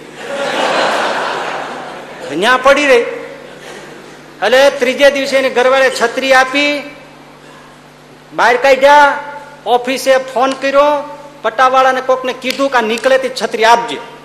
આટલું પાકું કર્યું. તોય પાછો પલળીને આવ્યો. અને કે પણ શું પણ છત્રી હાથમાં ખોલતા ભૂલી ગયો. એટલે હાથમાંથી તો ખોલતા ભૂલી ગયો, બોલો. એમ ખિસ્સામાં શિક્ષાપત્રી હોય, બધું જ હગે વગે હોય, પણ છતાં જયારે પાળવાની વાત આવે ત્યારે ભૂલાઈ જવાય છે, ધર્મ, નિયમ આ તે બધું. ત્યારે કોઈ કેનારો, એ ભાઈ જોજો, આપણા ત્યાં ના થાય. એની જરૂર પડે છે. નહીતર નથી થતું. એ ગુણાતીતાનંદ સ્વામી વાત પાછળ પાછળ ફરી ફરીને વાતો કરે. ભાઈ, એ એની સ્વામીની વાતું ન થાય. સવારમાં ઉઠે, નાવા ધોવા, દાંતણું બધું પછી ઉઠ્યા, એટલે તરત સભા થઈ જાય. એ જુનાગઢની આ બ્રહ્માંડમાં નહીં થઈ હોય ક્યાંય. આ એનો ક્રમ. ઉઠી, એટલે તરત સ્વામી ગાદીએ બેસી જાય. બધા પછી દાંતણ પાણી બધી પછી જ જવાનું. સભા થઈ જાય. નાયા ધોયા, દાંતણ પાણી પીળાવ એમનેમ સીધા. અને ગુણાતીતાન થઈ વાત કરે જોજો ભાઈ સપનામાં ભગવાન આવ્યા કે નહીં સપનામાં કઈ બીજું દેખાણું કે નહીં, એમાં આંતરદર્શન કરવું, આપણે વિચારવું, આપણે ઘર શા માટે છોડ્યું, આપણે સત્સંગમાં આવીને કેટલું થયું, ભગવાનની મૂર્તિ કેટલી ધરાય છે, ઉઠીને આપણને ભજન થયું કે નહીં, મૂર્તિ ચુકાય છે કે નહીં નામસરણમાં રસ છે કે નહીં, આ બધું તપાસું, સવારના એ પોરમાં આવી વાતો કરે અને પછી કે, જાઓ, હવે બધા, અરે, જાઓ સ્નાન આદિ કરો. કોણ મળે? અમથો ગુણાતીત ગુણાતીત નથી કહેવાતો. એ ગાયો માટે, વીડમાં ઘાસ વાઢવા માટે ગુણાતીતાન સાહેબ બધાને લઈને જાય. આમ દાંતડા બધાને આપ્યા હોય અને દોઢસો, બસો સંતો પાર્ષદો આમ વાઢતા હોય, આખી વીડી વઢાતી જતી હોય, ઘાસ આવડું આવડું હોય, ગાયો માટે બધું વઢાતું હોય. રાજાએ નવાબે ભેટ આપેલી વીડી. એ આમ બધા વાઢે જતા હોય ને, એટલે મોઢું તો આમ જ હોય ને બધાનું. પણ વાહ ગુણાતીતાન સાહેબ આટા મારતા હોય. અને વચનામૃત વંચાતું હોય. એની અરે હરિભગત હોય કોઈ, શિલાલ શેઠ જેવા આવા બધા હોય, એવા છોકરા જુવાનિયા, મોટા દૂધમલિયા હાથવાળા એને રાખ્યા હોય, એ વચનામાં વાંચતા જતા હોય, જોર જોરથી. પેલા વઢાતું જાય અને સાંભળતા જાય. અને સ્વામી પડકારા મારીને હરે હરે કરતા હોય. તાકાત છે માયાની અંદર પ્રવેશી શકે. અને જેવી રીતે વચનામાં પૂરું થાય, સ્વામી તાળી વગાડે, દાંતડા મુકાઈ જાય, બધા ફરીને સ્વામીને સામે થઈ જાય અને સ્વામી પાછી એનું વિશ્લેષણ કરે, વાત કરે.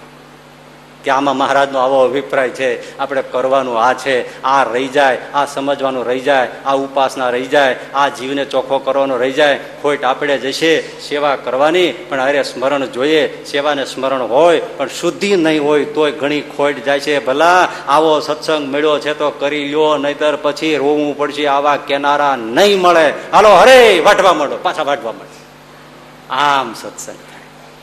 એ દિવાલોના ચણતર થતા હોય પથરા ને બેલા ને બધું ઉપાડે નખાતું હોય, ત્યાં વળી પાછા એ આવે. જોજો, બેલા દિવાલમાં ગોઠવજો, કોઈ હૈયા ઉપર ગોઠવતા નહીં બાપલા સ્વામિનારાયણ સ્વામિનારાયણ કરજો, અહીંયા એકે બેલું ન પડવું જોઈએ, અહીંયા તો સ્વામિનારાયણ સ્વામિનારાયણ થવું જોઈએ, દિવાલ ઉપર બેલા નાખજો, હૈયામાં ભરતા નહીં. વાસણ માનતા હોય ત્યાં પાર્ષદો ના હોય તો ત્યાં જઈને પહોંચે. એ ભગવાન સંભાળજો આ રાખના રગદોડા ખાલી સંભાળતા નહીં. વૃત્તિ તૂટવી ન જોઈએ, મૂર્તિમાં ચરણારવિંદના સંભાળજો, સોળ ચીન સંભાળજો, ગોઠણ સંભાળજો, જાનું સંભાળજો સાતર સંભાળજો, ખાપાનું ચીન સંભાળજો, જમણે ગાલે ટીપકડી સંભાળજો આપણા મૂર્તિને ભૂલતા નહીં. આમ કેનારા શબ્દ છે એ ટાચણું છે. આજે હું ખાલી એની કોપી બોલું છું, તોય તમે હજર થઈ જાઓ છો ત્યારે એ બોલતા હશે, બાપ ત્યારે હું થતું હશે?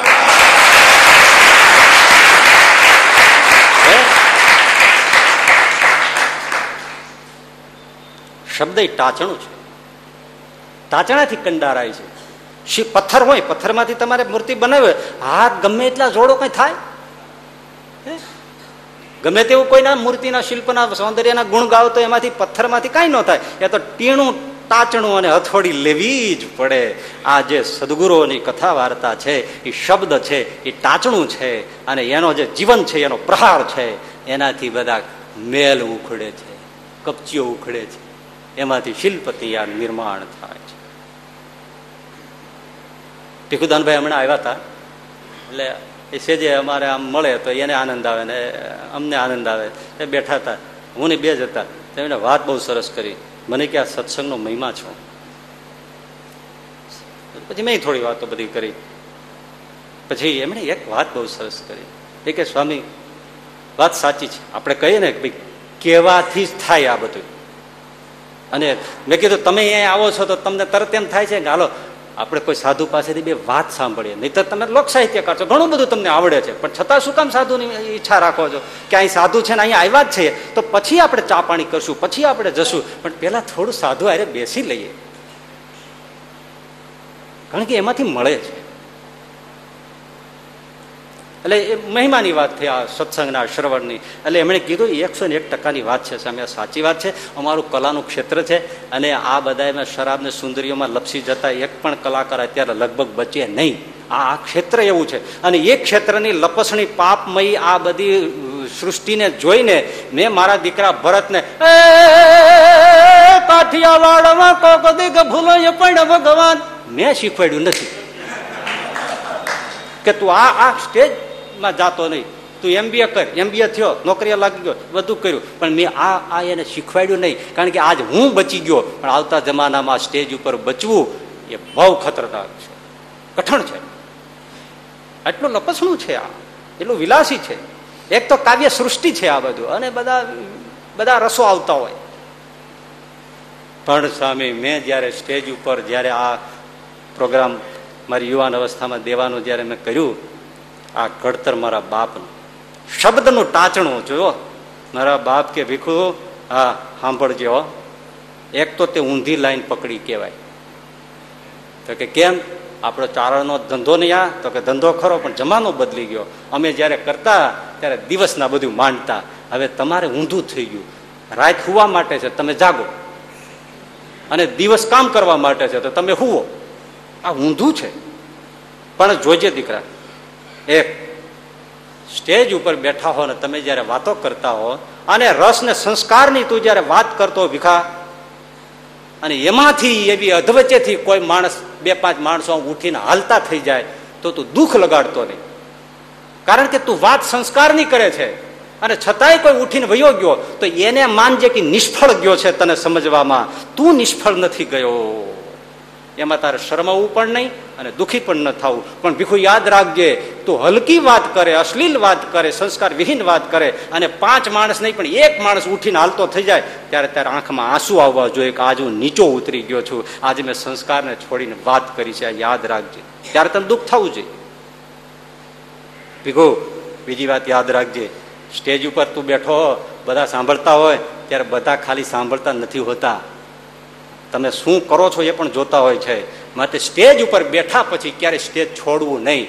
આપણે કલાકારોની એવી બુરી મથરાવટી છે કે એ બધા પીતા હોય. જો તમે ઉઠીને ક્યાંય જશો એટલે તરસ કે છે, એ એકાદો પેગ ગટગટાવા ગયા છે. તું નહીં પીતો હોય તો તારી છબી સારી નહીં રહે. માટે સ્ટેજ પર બેઠા પછી બેઠો જ રહેજે. અને કદાચ પેશાબ પાણીએ જવું પડે તો એકલો ન જતો. સજ્જન કે સાધુને હારે લઈને જાય જેથી કોઈને શંકા ન જાય કે આ કોઈ દિવસ પીવે નહીં. ન ઉઠવું એવું નહીં, બને ત્યાં સુધી ઉઠવું નહીં, ઉઠવું જ પડે તો એવાને હારે લઈને જજે જેથી કોઈને શંકા ન જાય. ભીખો, સાંભળજે, જુનાગઢની બજારમાં તું નીકળ્યો હો, તારી સગી બેન તને બજારમાં સામે મળે ને તો એને ઊભો રહેતો નહીં. કારણ કે તને ખબર છે મારી બેન છે, દુનિયાને ખબર નથી તારી બેન છે. શું વાતો કરતા હોય છે ભાઈ? દુનિયાને ખબર નથી તારી બેન છે. અવનવી વાતો એના મનમાં જશે. માટે સગી બેન પણ કાળવા ચોકમાં મળે તો ઊભો રહેતો નહીં. પણ હા, ભીખું સાંભળજે, જરૂરનું કામ હોય તો ઊભો રહેજે, પાછો ફાટી પડતો નહીં. શું વાત કરે છે કે જરૂરનું કામ હોય તો ઊભો રહેજે? તો પાછી દુનિયાની હાડેબારી રાખતો નહીં. તો ઊભો રહેજે. એમ ફાટી પડતો નહીં. અને ભીખું સાંભળ. કોઈ નિંદા કરે ને, તો બધા એમ કે છે કે એને સાંભળવી નહીં. હું તને કહું છું, સાંભળજે. એમાં સાચી નિંદા હોય તો ભૂલને સુધારજે અને ખોટી હોય તો ભૂલી જાય છે શું આ બધા ટાચણા છે સાહેબ? હું તમને કહું કે તમને તમારા વડીલો તમને કોઈને આવા ટાચણા માર્યા? અમારે સાધુઓને પણ આવી જરૂર હોય છે. ત્યારે ઘડાર ઘડતર થાય, શિલ્પ થાય છે. બહુ બહુ બહુ મોટી મોટી બધી વાતો છે. આવી ઘણી બધી જ્યારે વાત કરીએ ત્યારે સત્સંગનો મહિમા સમજાય છે. પણ શબ્દ એ ટાચણું છે અને એનાથી આપણા સંસ્કારમય મૂર્તિનું નિર્માણ થાય છે. એટલી વાત આતે રાખું છું. આનાથી આગળની વાત આવતા શુક્રવારે લઈશું. બોલો સહજાનંદ સ્વામી મહારાજ.